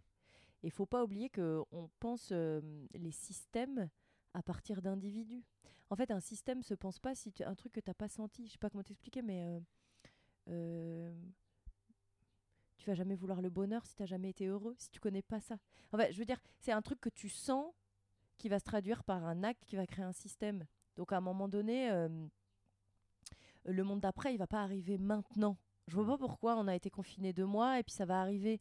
Mais on a tous ressenti un truc très différent. Je sais pas si tu parles du confinement avec les gens, mais euh, à tes potes et tout. Ouais. Euh, Comment t'as vécu le confinement? Bon, il y en a c'était terrible et ils ont changé un tout petit truc avec leurs gosses. Il y en a c'était terrible, ils ont mmh. changé un petit truc avec leur cuisine. Il y en a ça a été terrible. En fait, on a tous un truc à raconter de ça. Donc bien sûr qu'il y aura un monde d'après. Il sera certainement pas du tout celui qu'on a envisagé, mais euh, on a tous changé des trucs. Et pas tous.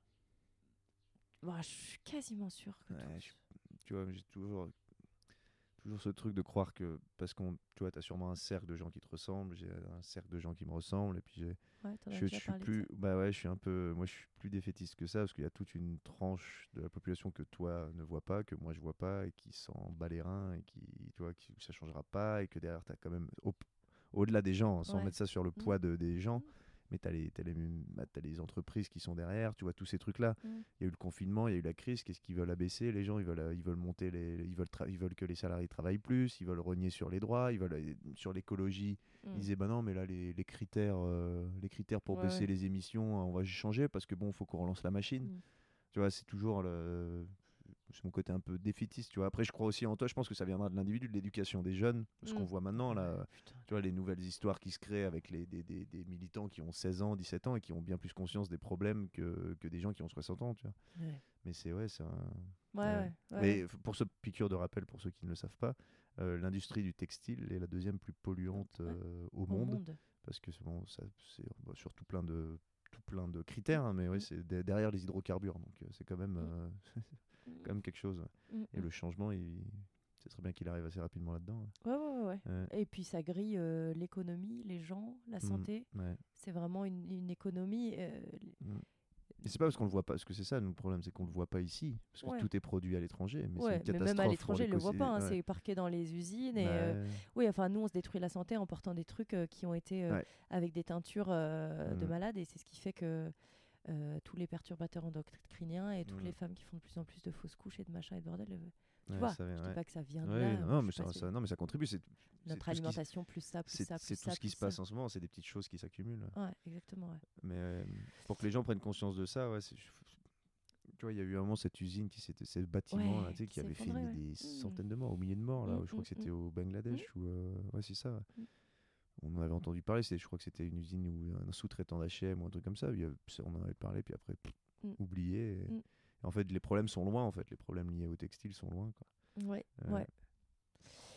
Il y a eu les délocalisations des derniers euh, fleurons de l'industrie textile. Ouais. dans, la lingerie, tous ces, tous ces choses-là qui ont fait un peu... Euh, moi, je, je, trouve que dans des marques moyennes, et je te parle pas de petites marques, je te parle de marques moyennes, euh, vraiment là, et même dans l'objet, même dans le design, même dans... Euh, les gens, ils rapatrient des parties de fabrication en France, mmh. sur des moyennes Ça, tu le vois dans... Ah ouais, je le vois vraiment. Et même, je le vois, je te parle pas que dans ma boutique, hein, même moi, je sais pas, je me balade, je vais dans les magasins, je regarde, tu vois, Made in Europe, Made in Italy, Made in France, made mmh. tu vois, et ça rapatrie, ça rapatrie des parties de production. Je pense que le mouvement, il est en marche. À quand et comment Est-ce qu'il sera trop tard? J'en sais rien, tu vois. Euh, après, euh, après, euh, après, après, c'est fatigant. Comment ça? Ben, c'est fatigant de, de, se battre, quoi.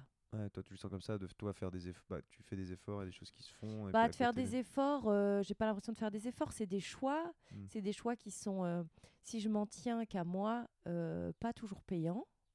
Hmm. Je te parle pas payant en termes de satisfaction, je te parle pas, même pas que d'argent, hmm. et en termes d'argent aussi. qui te bouffent énergétiquement parce qu'au plus c'est des choix qui te demandent plus d'efforts que d'autres, plus faciles c'est dur aussi, euh, du coup, tu vois, dans les relations commerciales, clientèle, machin, etc. Euh, donc, euh, je trouve que, tu vois, moi, ça m'arrive très souvent et pendant le confinement, je me suis vraiment dit à quoi bon? Ouais, c'est. ah ouais, ouais, bah, ça, ça, fait quelque chose le confinement alors. Ah ouais, ouais, ouais. ouais. Et donc, ouais, tu parlais de ce. C'était quoi ce retour en arrière que tu... Non, non, moi, je. je... Mais ça, là, toi, ça moi, ça m'a posé des, grandes questions. Ouais. Parce que si tu veux. Euh... Pourtant, ça, pourtant, attends, on pourrait penser que ça. Justement, ça a dû te conforter dans ta position. De, quand tu vois que tous les gens, ils se disaient, bah tiens, tout est bloqué en Chine, tout est bloqué machin. Toi, en disant que tu étais dans le Made in France, tu as peut-être pu te dire, ah, tiens, il y a une vraie pertinence dans mon modèle, non? Tu t'es pas, t'as pas vu ça comme ça, toi? Non. Pas du tout, toi. Pas du tout. T'as vu ça comment? Bah, Je me suis vu que l'État m'a obligé à fermer deux mois alors que je voulais pas fermer. Ah, tu vois, j'ai vu mon histoire. J'ai vu mon histoire de je tiens, je tiens. Ça fait six ans que je me suis pas autorisée à fermer un jour. J'ai jamais fermé un jour férié. Euh. Je, suis corps et âme dans ce truc-là euh, depuis six ans. Et tout à coup, on me dit de fermer. Et moi, si je ferme deux mois, je sais pas si je vais tenir. D'accord. Ouais, tu, toi, tu l'as vécu comme ça. Ouais. C'était, ton, ouais, plus. Euh, ouais, ouais. Au début, au début, j'ai eu beaucoup de colère, beaucoup, beaucoup et puis après, bon, après ça se tasse. Et puis... tu penses que c'est le sentiment général des commerçants, là Ça a été ça? Ah ouais. ouais. Mais tu sais, aussi en France et puis peut-être dans nos sociétés, la liberté d'entreprendre. Alors, enfin, tu vois, Mais c'est compliqué. C'est vraiment compliqué. Et puis, mmh. puis c'est. Ouais, puis. Ouais, c'est compliqué. Franchement, moi, ça a été super difficile. Ouais, après, en plus, c'est bon, c'était une grande première hein, pour notre génération, euh, ah tout ça. Donc, euh, c'est sûr que la communication n'a pas été excellente, hein, loin de là. Mm. La communication, je parle du gouvernement, bah, de mm. l'État, tout ça, mm. ça n'a pas été excellent. On était complètement dans le flou. Donc, ça a rajouté à l'espèce d'incompréhension à dire mais pourquoi les supermarchés ouvrent? Pourquoi toi, tu vends des fringues, t'as pas le droit? Pourquoi C'est sûr que ça a dû être. Et nous, euh, bah, moi qui, qui suis dans hôtellerie-restauration, après, je l'ai pris. je me suis dit, bon, bah, je maintenant, je suis une, philosophie, c'est comme ça, c'est comme ça. Et Heureusement, il y a eu quand même, tu vois, les prêts trésorerie, tout ça, mais ça t'endette en fait. C'est, Moi, ça là, on est, s'endette pour, sans, sans, faire de l'argent en fait. C'est pas un prêt d'investissement, c'est vraiment. C'est sûr que, mais à la fois, après, euh, on a eu cette réflexion avec mon frère et ma soeur, c'était pour le bien commun. Il faut qu'on ferme, tu vois, mais c'est, c'est voilà, c'est après, oui, ton histoire personnelle, l'histoire, euh, ça. fait mal. Hein. Bien sûr, quand tu prends un peu de recul, tu es là, euh, oui, évidemment. Mais là, là ce que, peut-être que. Les... Parce qu'on n'est pas tous à la même enseigne, hein, tu vois, en tant qu'entrepreneur, mmh. déjà, bah, tu travailleur non salarié, tu es quoi Tu es salarié, toi Je suis non salarié. Ouais, donc tu es non salarié, donc mmh. les... tu n'as pas eu euh, chômage partiel, tu n'as rien eu. Donc on n'est pas la même enseigne. Les mmh. gens n'ont pas, ont pas tous été dans le même, dans le même bateau, tu vois. Donc déjà là, tu passes de tes revenus habituels à rien. À rien. Et, et peut-être que les gens, je pense que certains gens s'en rendent compte peut-être d'autres pas, c'est que moi, c'est mes plans pro et perso sur les deux prochaines années qui sont impactés et, c'est on va mettre deux ans à s'en remettre. Alors les gens ils disent attends vous avez fermé que deux mois. Ouais. bah ouais mais c'est deux en fait pendant ces deux mois tu avais de l'incertitude. nous on savait pas quand est-ce qu'on allait rouvrir. Euh, c'est quand tu es saisonnier oui mais quand tu réouvres c'est pas tu remets la clé et puis tu as la même clientèle ah qu'avant. non non non, non c'est ça. Bah là il y a la distanciation il y a toutes ces choses là c'est pas du tout pareil. Mmh. et puis en fait ça encore un peu moins dans mon secteur, parce que moi, les gens, pour boire une bière, tu peux pas la commander sur Internet. Mais c'est ça qui est terrible, c'est que des magasins de textiles, les gens ont commandé sur Internet. Alors si t'as pas de, si t'as pas ton site Internet, mmh. voilà. Mmh. Ouais, c'était plein de déséquilibres qui se sont créés. Ouais, c'était. Ouais, puis sur, oui, puis sur, euh, bon, est-ce que c'est vraiment utile? Enfin, tu vois, je fais de la fringue, du, enfin, t'as des trucs d'utilité aussi, t'as des trucs de. Non mais. Tu t'es posé ce genre de questions Ouais, bien sûr. Ouais. Ouais, je me suis posé vraiment beaucoup de questions c'est quand, quand, même de première nécessité de s'habiller. Ouais. ouais bah si, quand même. Tu, vois ce que je veux dire, quoi. Non, mais on va pas se trimballer en pagne. Et puis, hein, tu vois, mais... Toi, t'as l'impression, j'ai l'impression que ça t'a t'as vraiment, euh, tu vois, ouais, ouais, ça a remis en cause pas mal de choses. Quoi. Oui, bon, il y a des questions, des questions. Bon après, là, ça va mieux. C'était une année euh, d'investissement puisque c'était la première année euh, dans cette nouvelle boutique. J'ai fait des très gros investissements parce que des très gros travaux parce que c'était une nouvelle boutique très grande avec un mmh. loyer très cher. Et en fait, c'était l'année où j'avais pas le droit de me planter. C'était la seule année. Ce serait arrivé l'année dernière, je l'aurais absorbé. C'était vraiment l'année où fallait pas. Donc si tu veux, quand c'est tombé, quand tu es déjà là, tu es, es, full, tu serres, tu tiens tout, tu es là, tu es là, tu es là, ça va passer, ça va passer, ça va passer, le truc te tombe dessus. Euh, tu es là, mais c'est une blague. Enfin, tu vois, là, euh, c'est pas possible. Moi, j'ai pris, moi, j'ai pris un coup de massue. Hein. Quand, quand ils ont annoncé, là, il y a eu l'intervention. Euh, je crois que le lendemain, je, je, suis allé voir une copine. J'étais, mais j'ai je suis pas du genre à être, euh, tu vois, genre. Euh, ouais. Généralement, ah, le matin, je me lève, euh, ça va. Bon, ouais. par contre, je me suis mis une caisse la veille. Mais, tu vois, je me. Non, mais tu vois, je me je me lève, j'ai le moral et tout, machin. Et là, j'étais, mais. C'est apathique, quoi, en mode. Et en fait, même elle, elle réalisait pas trop, je pense, tu vois, bah, toutes les conséquences que ça. Et en fait, là, tous mes projets, tu vois, bah, après, c'est des les gens pensent, et j'en ai conscience de ça, c'est des problèmes de riches dans le sens, il n'y a pas que ça, mais par exemple, un truc tout bête, je suis allé en moto en Amérique du Sud, là, mes deux motos euh, avec mon frère, elles sont en Amérique du Sud. Pas je vais pas les... Ah non, mais je, non, mais je devais y retourner pour aller continuer mon périple et ramener les motos. Alors, c'est rien en soi, mais elle, elle va rester deux ans là-bas, comme un con. Euh, les projets, on devait investir pour agrandir le bar, machin, tout est, tout est pas bon. Après, tu as les projets immobiliers perso, en fait, tu as fait des investissements, bah, comme tu as fait pour ton magasin, tu as la corde, c'est vraiment tout mmh. calculé en fonction de tes revenus. c'est plein de trucs comme ça. Plein de trucs Et moi, j'avais pris un coup de massue, le, le, confinement, là. Ouais. Bah, en fait, nous, bah, les gens voient le bar qui rouvre, mais en fait, l'auberge. Euh, avec la distanciation sociale, quand tu as une auberge avec des dortoirs de 4, c'est compliqué. Donc, euh, le chiffre d'affaires, tout l'été, ça va être, euh, va être divisé. Est-ce que après c'est pertinent d'ouvrir, de prendre quelqu'un à la réception, de faire ces trucs-là? Tu vois, c'est plein de calculs. Exactement, mais c'est exactement ça. Est-ce que tu payes quelqu'un pour euh, sauver les meubles alors que ça va te coûter presque de l'argent et de l'énergie surtout C'est ça. Surtout l'énergie, c'est l'énergie. De gérer ça, de gérer des trucs, de gérer plein de choses pour faire quoi? Pour euh, avoir à la fin du mois la même chose que tu aurais eu si tu n'avais pas fait ça? Ouais, exactement. c'est plein de problématiques. C'était une belle. C'était une belle. J'espère qu'il n'y aura pas de deuxième vague, tu vois. Ça, c'est un truc. ça a l'air parti pour être fini, mais bon. On s'est un peu laissé. Après, il faut dire, il faut espérer qu'on soit mieux préparé pour les prochaines. Ouais. Et qui, bah, qui, fasse, qui ferment pas les, magasins, qui ferment pas les restaurants, qui ferment pas les bars, ouais. qui ferment pas tout ça, quoi. Ouais. Enfin bon. Vivons, euh, vivons, euh, vivons, euh, vivons sortis, quoi. Eh ben, c'est officiellement le podcast le plus long. Ah. ah mais c'est bien. Ah, parce que c'est fini Non, je rigole. Non, non. Oh, attends, j'ai encore des trucs à dire. Je suis qu'à la moitié, on n'a pas encore parlé. Ah, mais c'était. Alors, on n'a pas parlé de. Non, je vous avais dit, finalement, c'est pas tant parti. Non, non, je dis parce que des fois, je regarde le temps, tu vois, ça fait 2h04. Parce qu'il y a des gens qui ont peur de ça. Après, moi, je considère qu'un podcast, tu mets sur pause, tu, tu reprends après. Y a pas De... Puis j'aime bien que justement, il y ait c'est un truc, c'est une vraie volonté. Je, je déteste les, les, formats courts. Bah, je déteste, ah c'est bien quand c'est bien fait. Mais mm. tu vois, les trucs où, tu vois, les, mm. en deux minutes, et puis mm. tu crois que, as, tu crois que tu sais des choses, et puis en fait, tu, tu vas pas plus loin que le. J'aime pas trop. J'en écoute des trucs comme ça. ça me stimule. Ah, non, mais j'écoute je, de tout, mais, effectivement, j'en écoute aussi. Ouais. C'est des trucs, en tout cas, moi, c'est pas. Tu sais, c'est l'entrepreneur sous sa douche, euh, j'allume le podcast, il y a ma fille à côté qui hurle, donc il faut que ce soit efficace.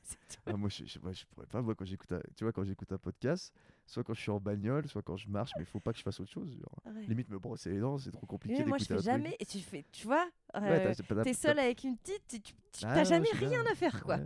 Mais je sais plus qui me disait qu'il écoutait, il écoutait mon podcast en, feu, en bossant et des trucs comme ça. Je dis mais comment Moi, j'y arrive pas, c'est impossible. moi, j'écoute tout le temps en faisant n'importe quoi. Ouais, t'écoutes, plein de. T'as tiens, tiens, je vais faire un truc que j'ai jamais fait, mais t'as des suggestions de podcast que t'écoutes Ouais, bah j'ai, euh, tu sais, je hein, suis euh, émotion podcast là. Ah ouais, ça c'est vrai. Je suis nouvelle. Ça c'est émotion podcast pour ceux qui, bah, comme ça porte très bien son nom, ça te décrypte des émotions en fait. Tout le, c'est super bien fait, ouais.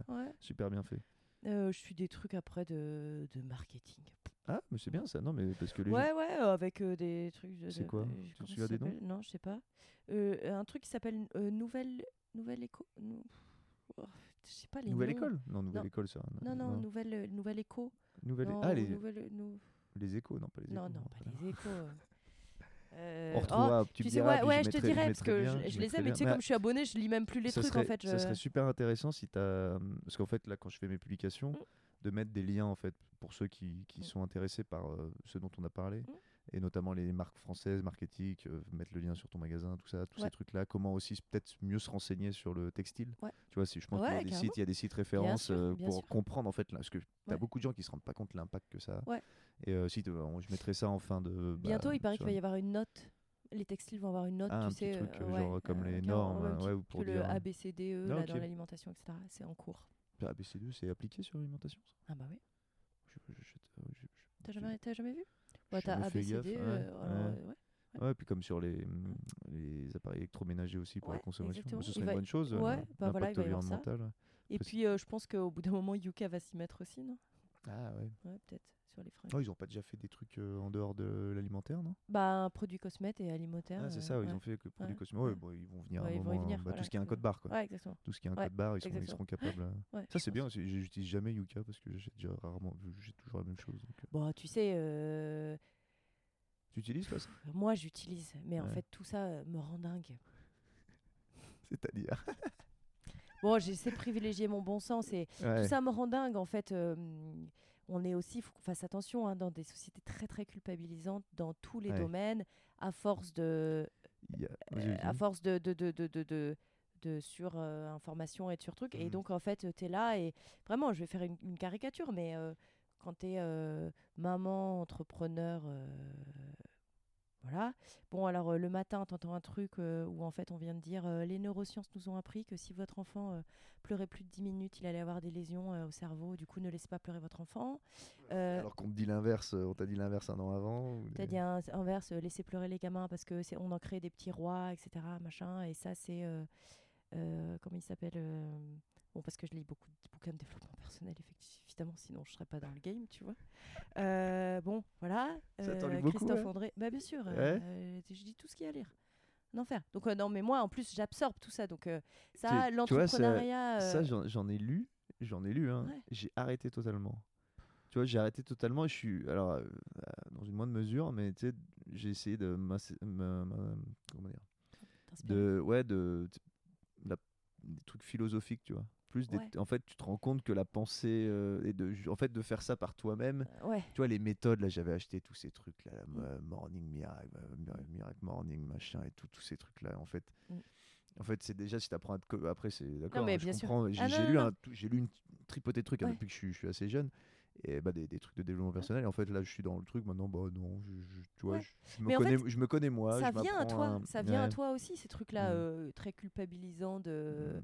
De euh, euh, donnez-vous les moyens d'être heureux. Euh, et c'est, mais tu vois, c'est, une, injonction à, toujours être toujours mieux, mieux, mieux. devenir, donc tu fais ça, ensuite bon, euh, tu vas faire tes courses, alors soit tu as le temps d'aller au marché, euh, soit euh, tu vas dans un supermarché, donc tu vas au rayon bio, et puis au rayon bio, tu fais du yucca, et dans le bio, tu as, des trucs dégueulasses sur yucca, et tu vas pas dans le bio, et tu as des trucs normaux, et tu es là, en même temps, j'ai pas trop d'argent, donc qu'est-ce que je choisis Pas cher, mais dégueulasse pour ma santé, pas dégueulasse pour mon santé, mais je me ruine, et du coup, je peux pas nourrir ma fille? Non, mais en fait, tu deviens zinzin. Moi, je suis arrivée à, je suis full de tout, de tous ces trucs-là. Je suis peut-être full de mon métier. J'en sais rien. Je sais pas de quoi l'avenir sera fait parce que moi, je, me je, prends ça de plein fouet en fait. Alors, c'est peut-être à moi de, tu sais, de fermer les portes, etc. Et tu penses pas que trouver des habitudes et puis s'y tenir et puis arrêter d'absorber justement tout ce que tu absorbes peut-être, tu vois? Ouais, ouais. mais moi, je, un peu, je pense qu'on a un peu parlé là-dessus. Tu lis des choses, machin, puis tu as l'impression que c'est toujours... Mais moi, je me remets beaucoup en question. Donc, j'ai mmh. mes habitudes et puis j'entends et je dis, ah oui, peut-être qu'il faudrait que je change ça. Je me remets beaucoup en question. Du coup, j'essaie d'autres trucs et puis en fait, je reviens et machin, etc. Tu vois. Le business, c'est pareil. J'essaie toujours de faire mieux, de faire machin. Et puis en fait, j'absorbe aussi les contraintes de mes marques, de mes fournisseurs. Euh, tu vois, mes fournisseurs, ils vendent en ligne. Aujourd'hui, mes plus grands concurrents, c'est mes fournisseurs eux-mêmes. D'accord, ok. Ah oui, parce qu'ils vendent en ligne. Donc en fait, je dois absorber aussi les contraintes de mes fournisseurs, de ce qu'ils mmh. vendent en ligne, etc. Donc j'ai plus trop de maîtrise. Donc à un moment donné, revenons-en au bon sens, effectivement, et puis assumons l'imperfection, vraiment. Et, pour dire, euh, par rapport à ce que tu me dis là, tu penses pas aussi qu'un jour tu peux dire, ça y est, je suis arrivé, tu vois, de non, tu arriveras peut-être te dire c'est bon là, je, je suis arrivé, j'ai, ma vie elle va bien comme ça, je fais suffisamment d'efforts et, c'est suffisant. Hein? J'ai jamais pensé ça. jamais... Bah, non, mais tu vois, moi, bah, si je prends mon exemple, tu vois, bah, je suis dans ma petite tanière, ce qui est déjà un bel effort. J'ai les toilettes sèches, ça c'est l'enfer, mais voilà, au moins ça réduit la consommation d'eau. J'ai ma petite poudre de dentifrice que je recharge au local tu vois, j'ai ma brosse à dents euh, je change que la tête, tu vois, ça, ça, ça bougera. Ma salle de bain, elle bougera plus, tu vois. Elle, est, mm. comme ça, je vais mm. pas chercher 15 000 alternatives, j'ai plus rien à changer, tu vois. Ma cuisine, maintenant, j'ai encore des petits trucs à changer, mais je me dis, c'est bon, là, il y a plus grand chose, tu vois. Et j'arrête d'essayer de choper des nouveaux trucs, tu vois. Sinon, tu t'en sors jamais, quoi. Tu vois, de, dire non, mais te dire, tu vois, par exemple, euh, ouais, niveau des fringues, pareil, au niveau des mm. fringues, je suis arrivé, euh, tu vois, j'ai mon fameux t-shirt gris, là, j'achète un jean. Alors, peu importe comment il a été fait, je dirais pas ça mm. si je dois le changer mm. maintenant, mais tu vois, j'ai acheté un jean il y a 5-6 ans, c'est toujours le même, et j'ai que celui-ci, tu vois, j'ai acheté de la cam, et voilà, je me dis, même s'il a été fait un peu, voilà, j'en ai un, et je le mets depuis 6 ans, et je vais le mettre encore pendant des années, parce que c'est la bonne gamme. Bien sûr. Et de dire, et maintenant j'arrête. Et plus dans une justification. Oh putain, euh, sûrement tu t'en tu t'en sors pas, tu vois, tu t'en sors plus. Moi, j'y arrive pas, mais effectivement, c'est vraiment ce à quoi il faudrait que j'arrive. Mais ça veut dire quand même que tu as listé, tu vois, là, tu t'es dit, bah, j'ai ça, j'ai ça, j'ai ça, et ça, c'est satisfaisant, tu vois. Et moi, j'arrive pas à me dire, ok, j'ai ça, ça et ça. C'est une maternelle insatisfaite. Peut-être, j'en sais rien. Ouais. Écoute, j'ai toujours. Euh, ouais. Et il y a un, quand tu parlais de la, culpabilisation de l'écologie, parce que c'est un peu ça, les questionnements actuellement, c'est sur l'écologie. Puis bon, toi, tu as un mmh. enfant, donc c'est mmh. la question par rapport à l'enfance. Je sais pas si tu connais le podcast Vlan. Non. C'est hyper cool. ah ouais, écoute ça, c'est un mec hyper cool qui fait ça. Euh, et en fait, il traite, mais de, il rencontre des gens et ça parle de bah, toi qui aimais bien la mmh. sociologie, mmh. apparemment, ça parle de, mais de plein de choses, d'écologie, de mmh. sociologie. C'est un mec qui est hyper relax. Euh, il, discute pareil, ça dure 30, 40 minutes sur un sujet particulier, avec des gens qui sont des pointures dans leur, dans leur domaine. Euh, c'est vraiment sans prise de tête, sans culpabilisation. Et là, il a sorti un bouquin qui dit justement comment changer des choses sans rentrer dans la culpabilisation. Donc je pense que je, bah, vais l'acheter parce que c'est vraiment un podcast. En fait, ça m'a aidé à me lancer moi dans mon podcast, c'est de voir qu'un mec comme ça qui en fait, il le dit lui-même, lui, il est pas trop courant, il pose des questions un peu pas cons, hein, parce que c'est jamais des questions cons, mais il, a des réponses en fait à des questions très simples. Mm. Et, ce bouquin-là, donc, euh, mm. bah, je, me le procurerai, puis je te le mm. filerai. Mais c'est, tu vends des bouquins dans ton ta boutique? Non. Ça t'intéresse pas de, Si, de, ça m'intéresserait à fond. de prendre des trucs un peu dans la même démarche de ce que tu fais, tu vois, sur le Made in France, sur ces trucs-là. Ouais. parce que je pense que ta clientèle, en plus, serait curieuse d'avoir une petite sélection toi-même. C'est une Ouais, sélection ouais, que tu fais toi. Ouais, ouais. Ce serait hyper cool. Je pense que ça se vendrait en plus. Tu vois. Je vois au local, au local euh, qui est là. Tu vois, tu connais. Ouais, je vois très bien. À un moment, il avait un bouquin sur le zéro déchet. J'avais acheté Ah, ça ouais, parce que c'est dans la logique de, Ouais, ouais, tout de à ta. Non, si, clientèle. c'est vrai, c'est sûr. Sans faire parler de vinyle, parce qu'après les vinyles, mais d'avoir des petits bouquins sur, euh, tu vois, comment, comment mieux consommer, par exemple. Ouais, ouais. Mais je choperai ce bouquin, je le mettrai d'ailleurs en référence, faut que j'y pense. Ouais, je pense que c'est euh, pas mal aussi de. ouais. de, de- Et ce ça. podcast là, c'est Vlan, V-L-A-N, avec un point d'exclamation. Ok.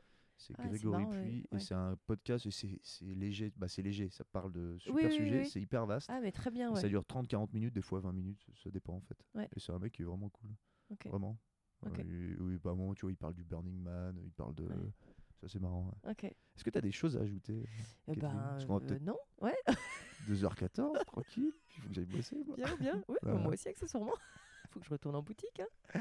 Ah, mais t'as des, t'as des... Non, C'était un plaisir. Ouais. Alors attends, je vais quand même te poser la question, donc tu as un peu répondu, mais si tu devais faire tout ton parcours, est-ce que tu changerais des choses? Ou est-ce... Ouais. Plein Hmm? de trucs. Plein de... Toi, tu changerais plein de, Plein de trucs. ça... Ok. Ouais. Ça te dérangerait pas de, de, de pas être à cet endroit Parce que quand tu Non. changes des choses, de pas être à cet endroit-là, tu t'en fous. Tu changerais des choses. Les Ouais. choses qui se sont mal passées, tu les changerais. Ou mal passées ou bien Ouais, passées. ouais. Ok. Ah, T'es une des premières à... C'est vrai? Bah, La plupart des gens, en fait, ce qui est un peu ma démarche aussi, tu vois, c'est marrant, c'est pour ça qu'on va creuser. Que C'est ce qui m'a construit. C'est bah, ce non, mais ce c'est ça. Tu... Non, mais ouais, non, mais en fait, et puis ça, ça m'embêterait de, de me dire que, tu vois, j'aurais pu réussir quelque chose qui m'aurait envoyé dans une direction euh, totalement autre, Hmm. et je serais pas la personne que je suis maintenant. Et vu Ouais, que j'aime, une autre qui serait peut-être bien aussi. c'est vrai, peut-être mieux. Ouais. Ouais, Bah, pas mieux ou. Et puis tu te dirais, ben, je suis la personne que je suis actuellement. Tout mène à un truc. euh, bah, de toute façon- c'est une question con. Non. Une question con, on peut pas revenir en Franchement, elle est arrière. pourrie ta question. Merci, c'était la dernière. deuxième- Une non, autre non, non, une autre. Une autre. Attends, c'est quoi déjà Ah oui, deuxième que, que, que je pose, c'est quelle part dans ton parcours tu penses est due à la chance et quelle part est due à, ta, à tes capacités, à, ton, à des choses que tu as faites? Ah, c'est vachement dur. Quelle part est due à la Tu as le chance, temps, hein, tu peux, tu sais, les gens ils sont à- là depuis, Ouais, ils sont là depuis sont plus à ça près, 2h15, quoi. hein, tu, peux, tu peux réfléchir un peu. Euh,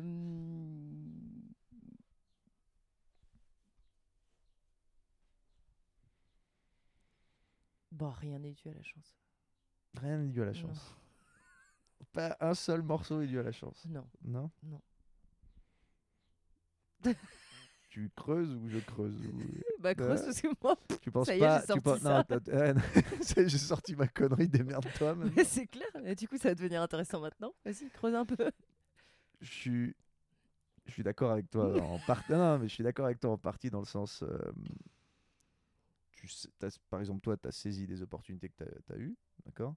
Mais par contre, tu as quand même une part de chance, par exemple, dans le fait que tu sois né à tel endroit, une sorte de détermination, tu vois, Ah. des choses. Si on parle vraiment dans la chance plus globale, sans parler de ton.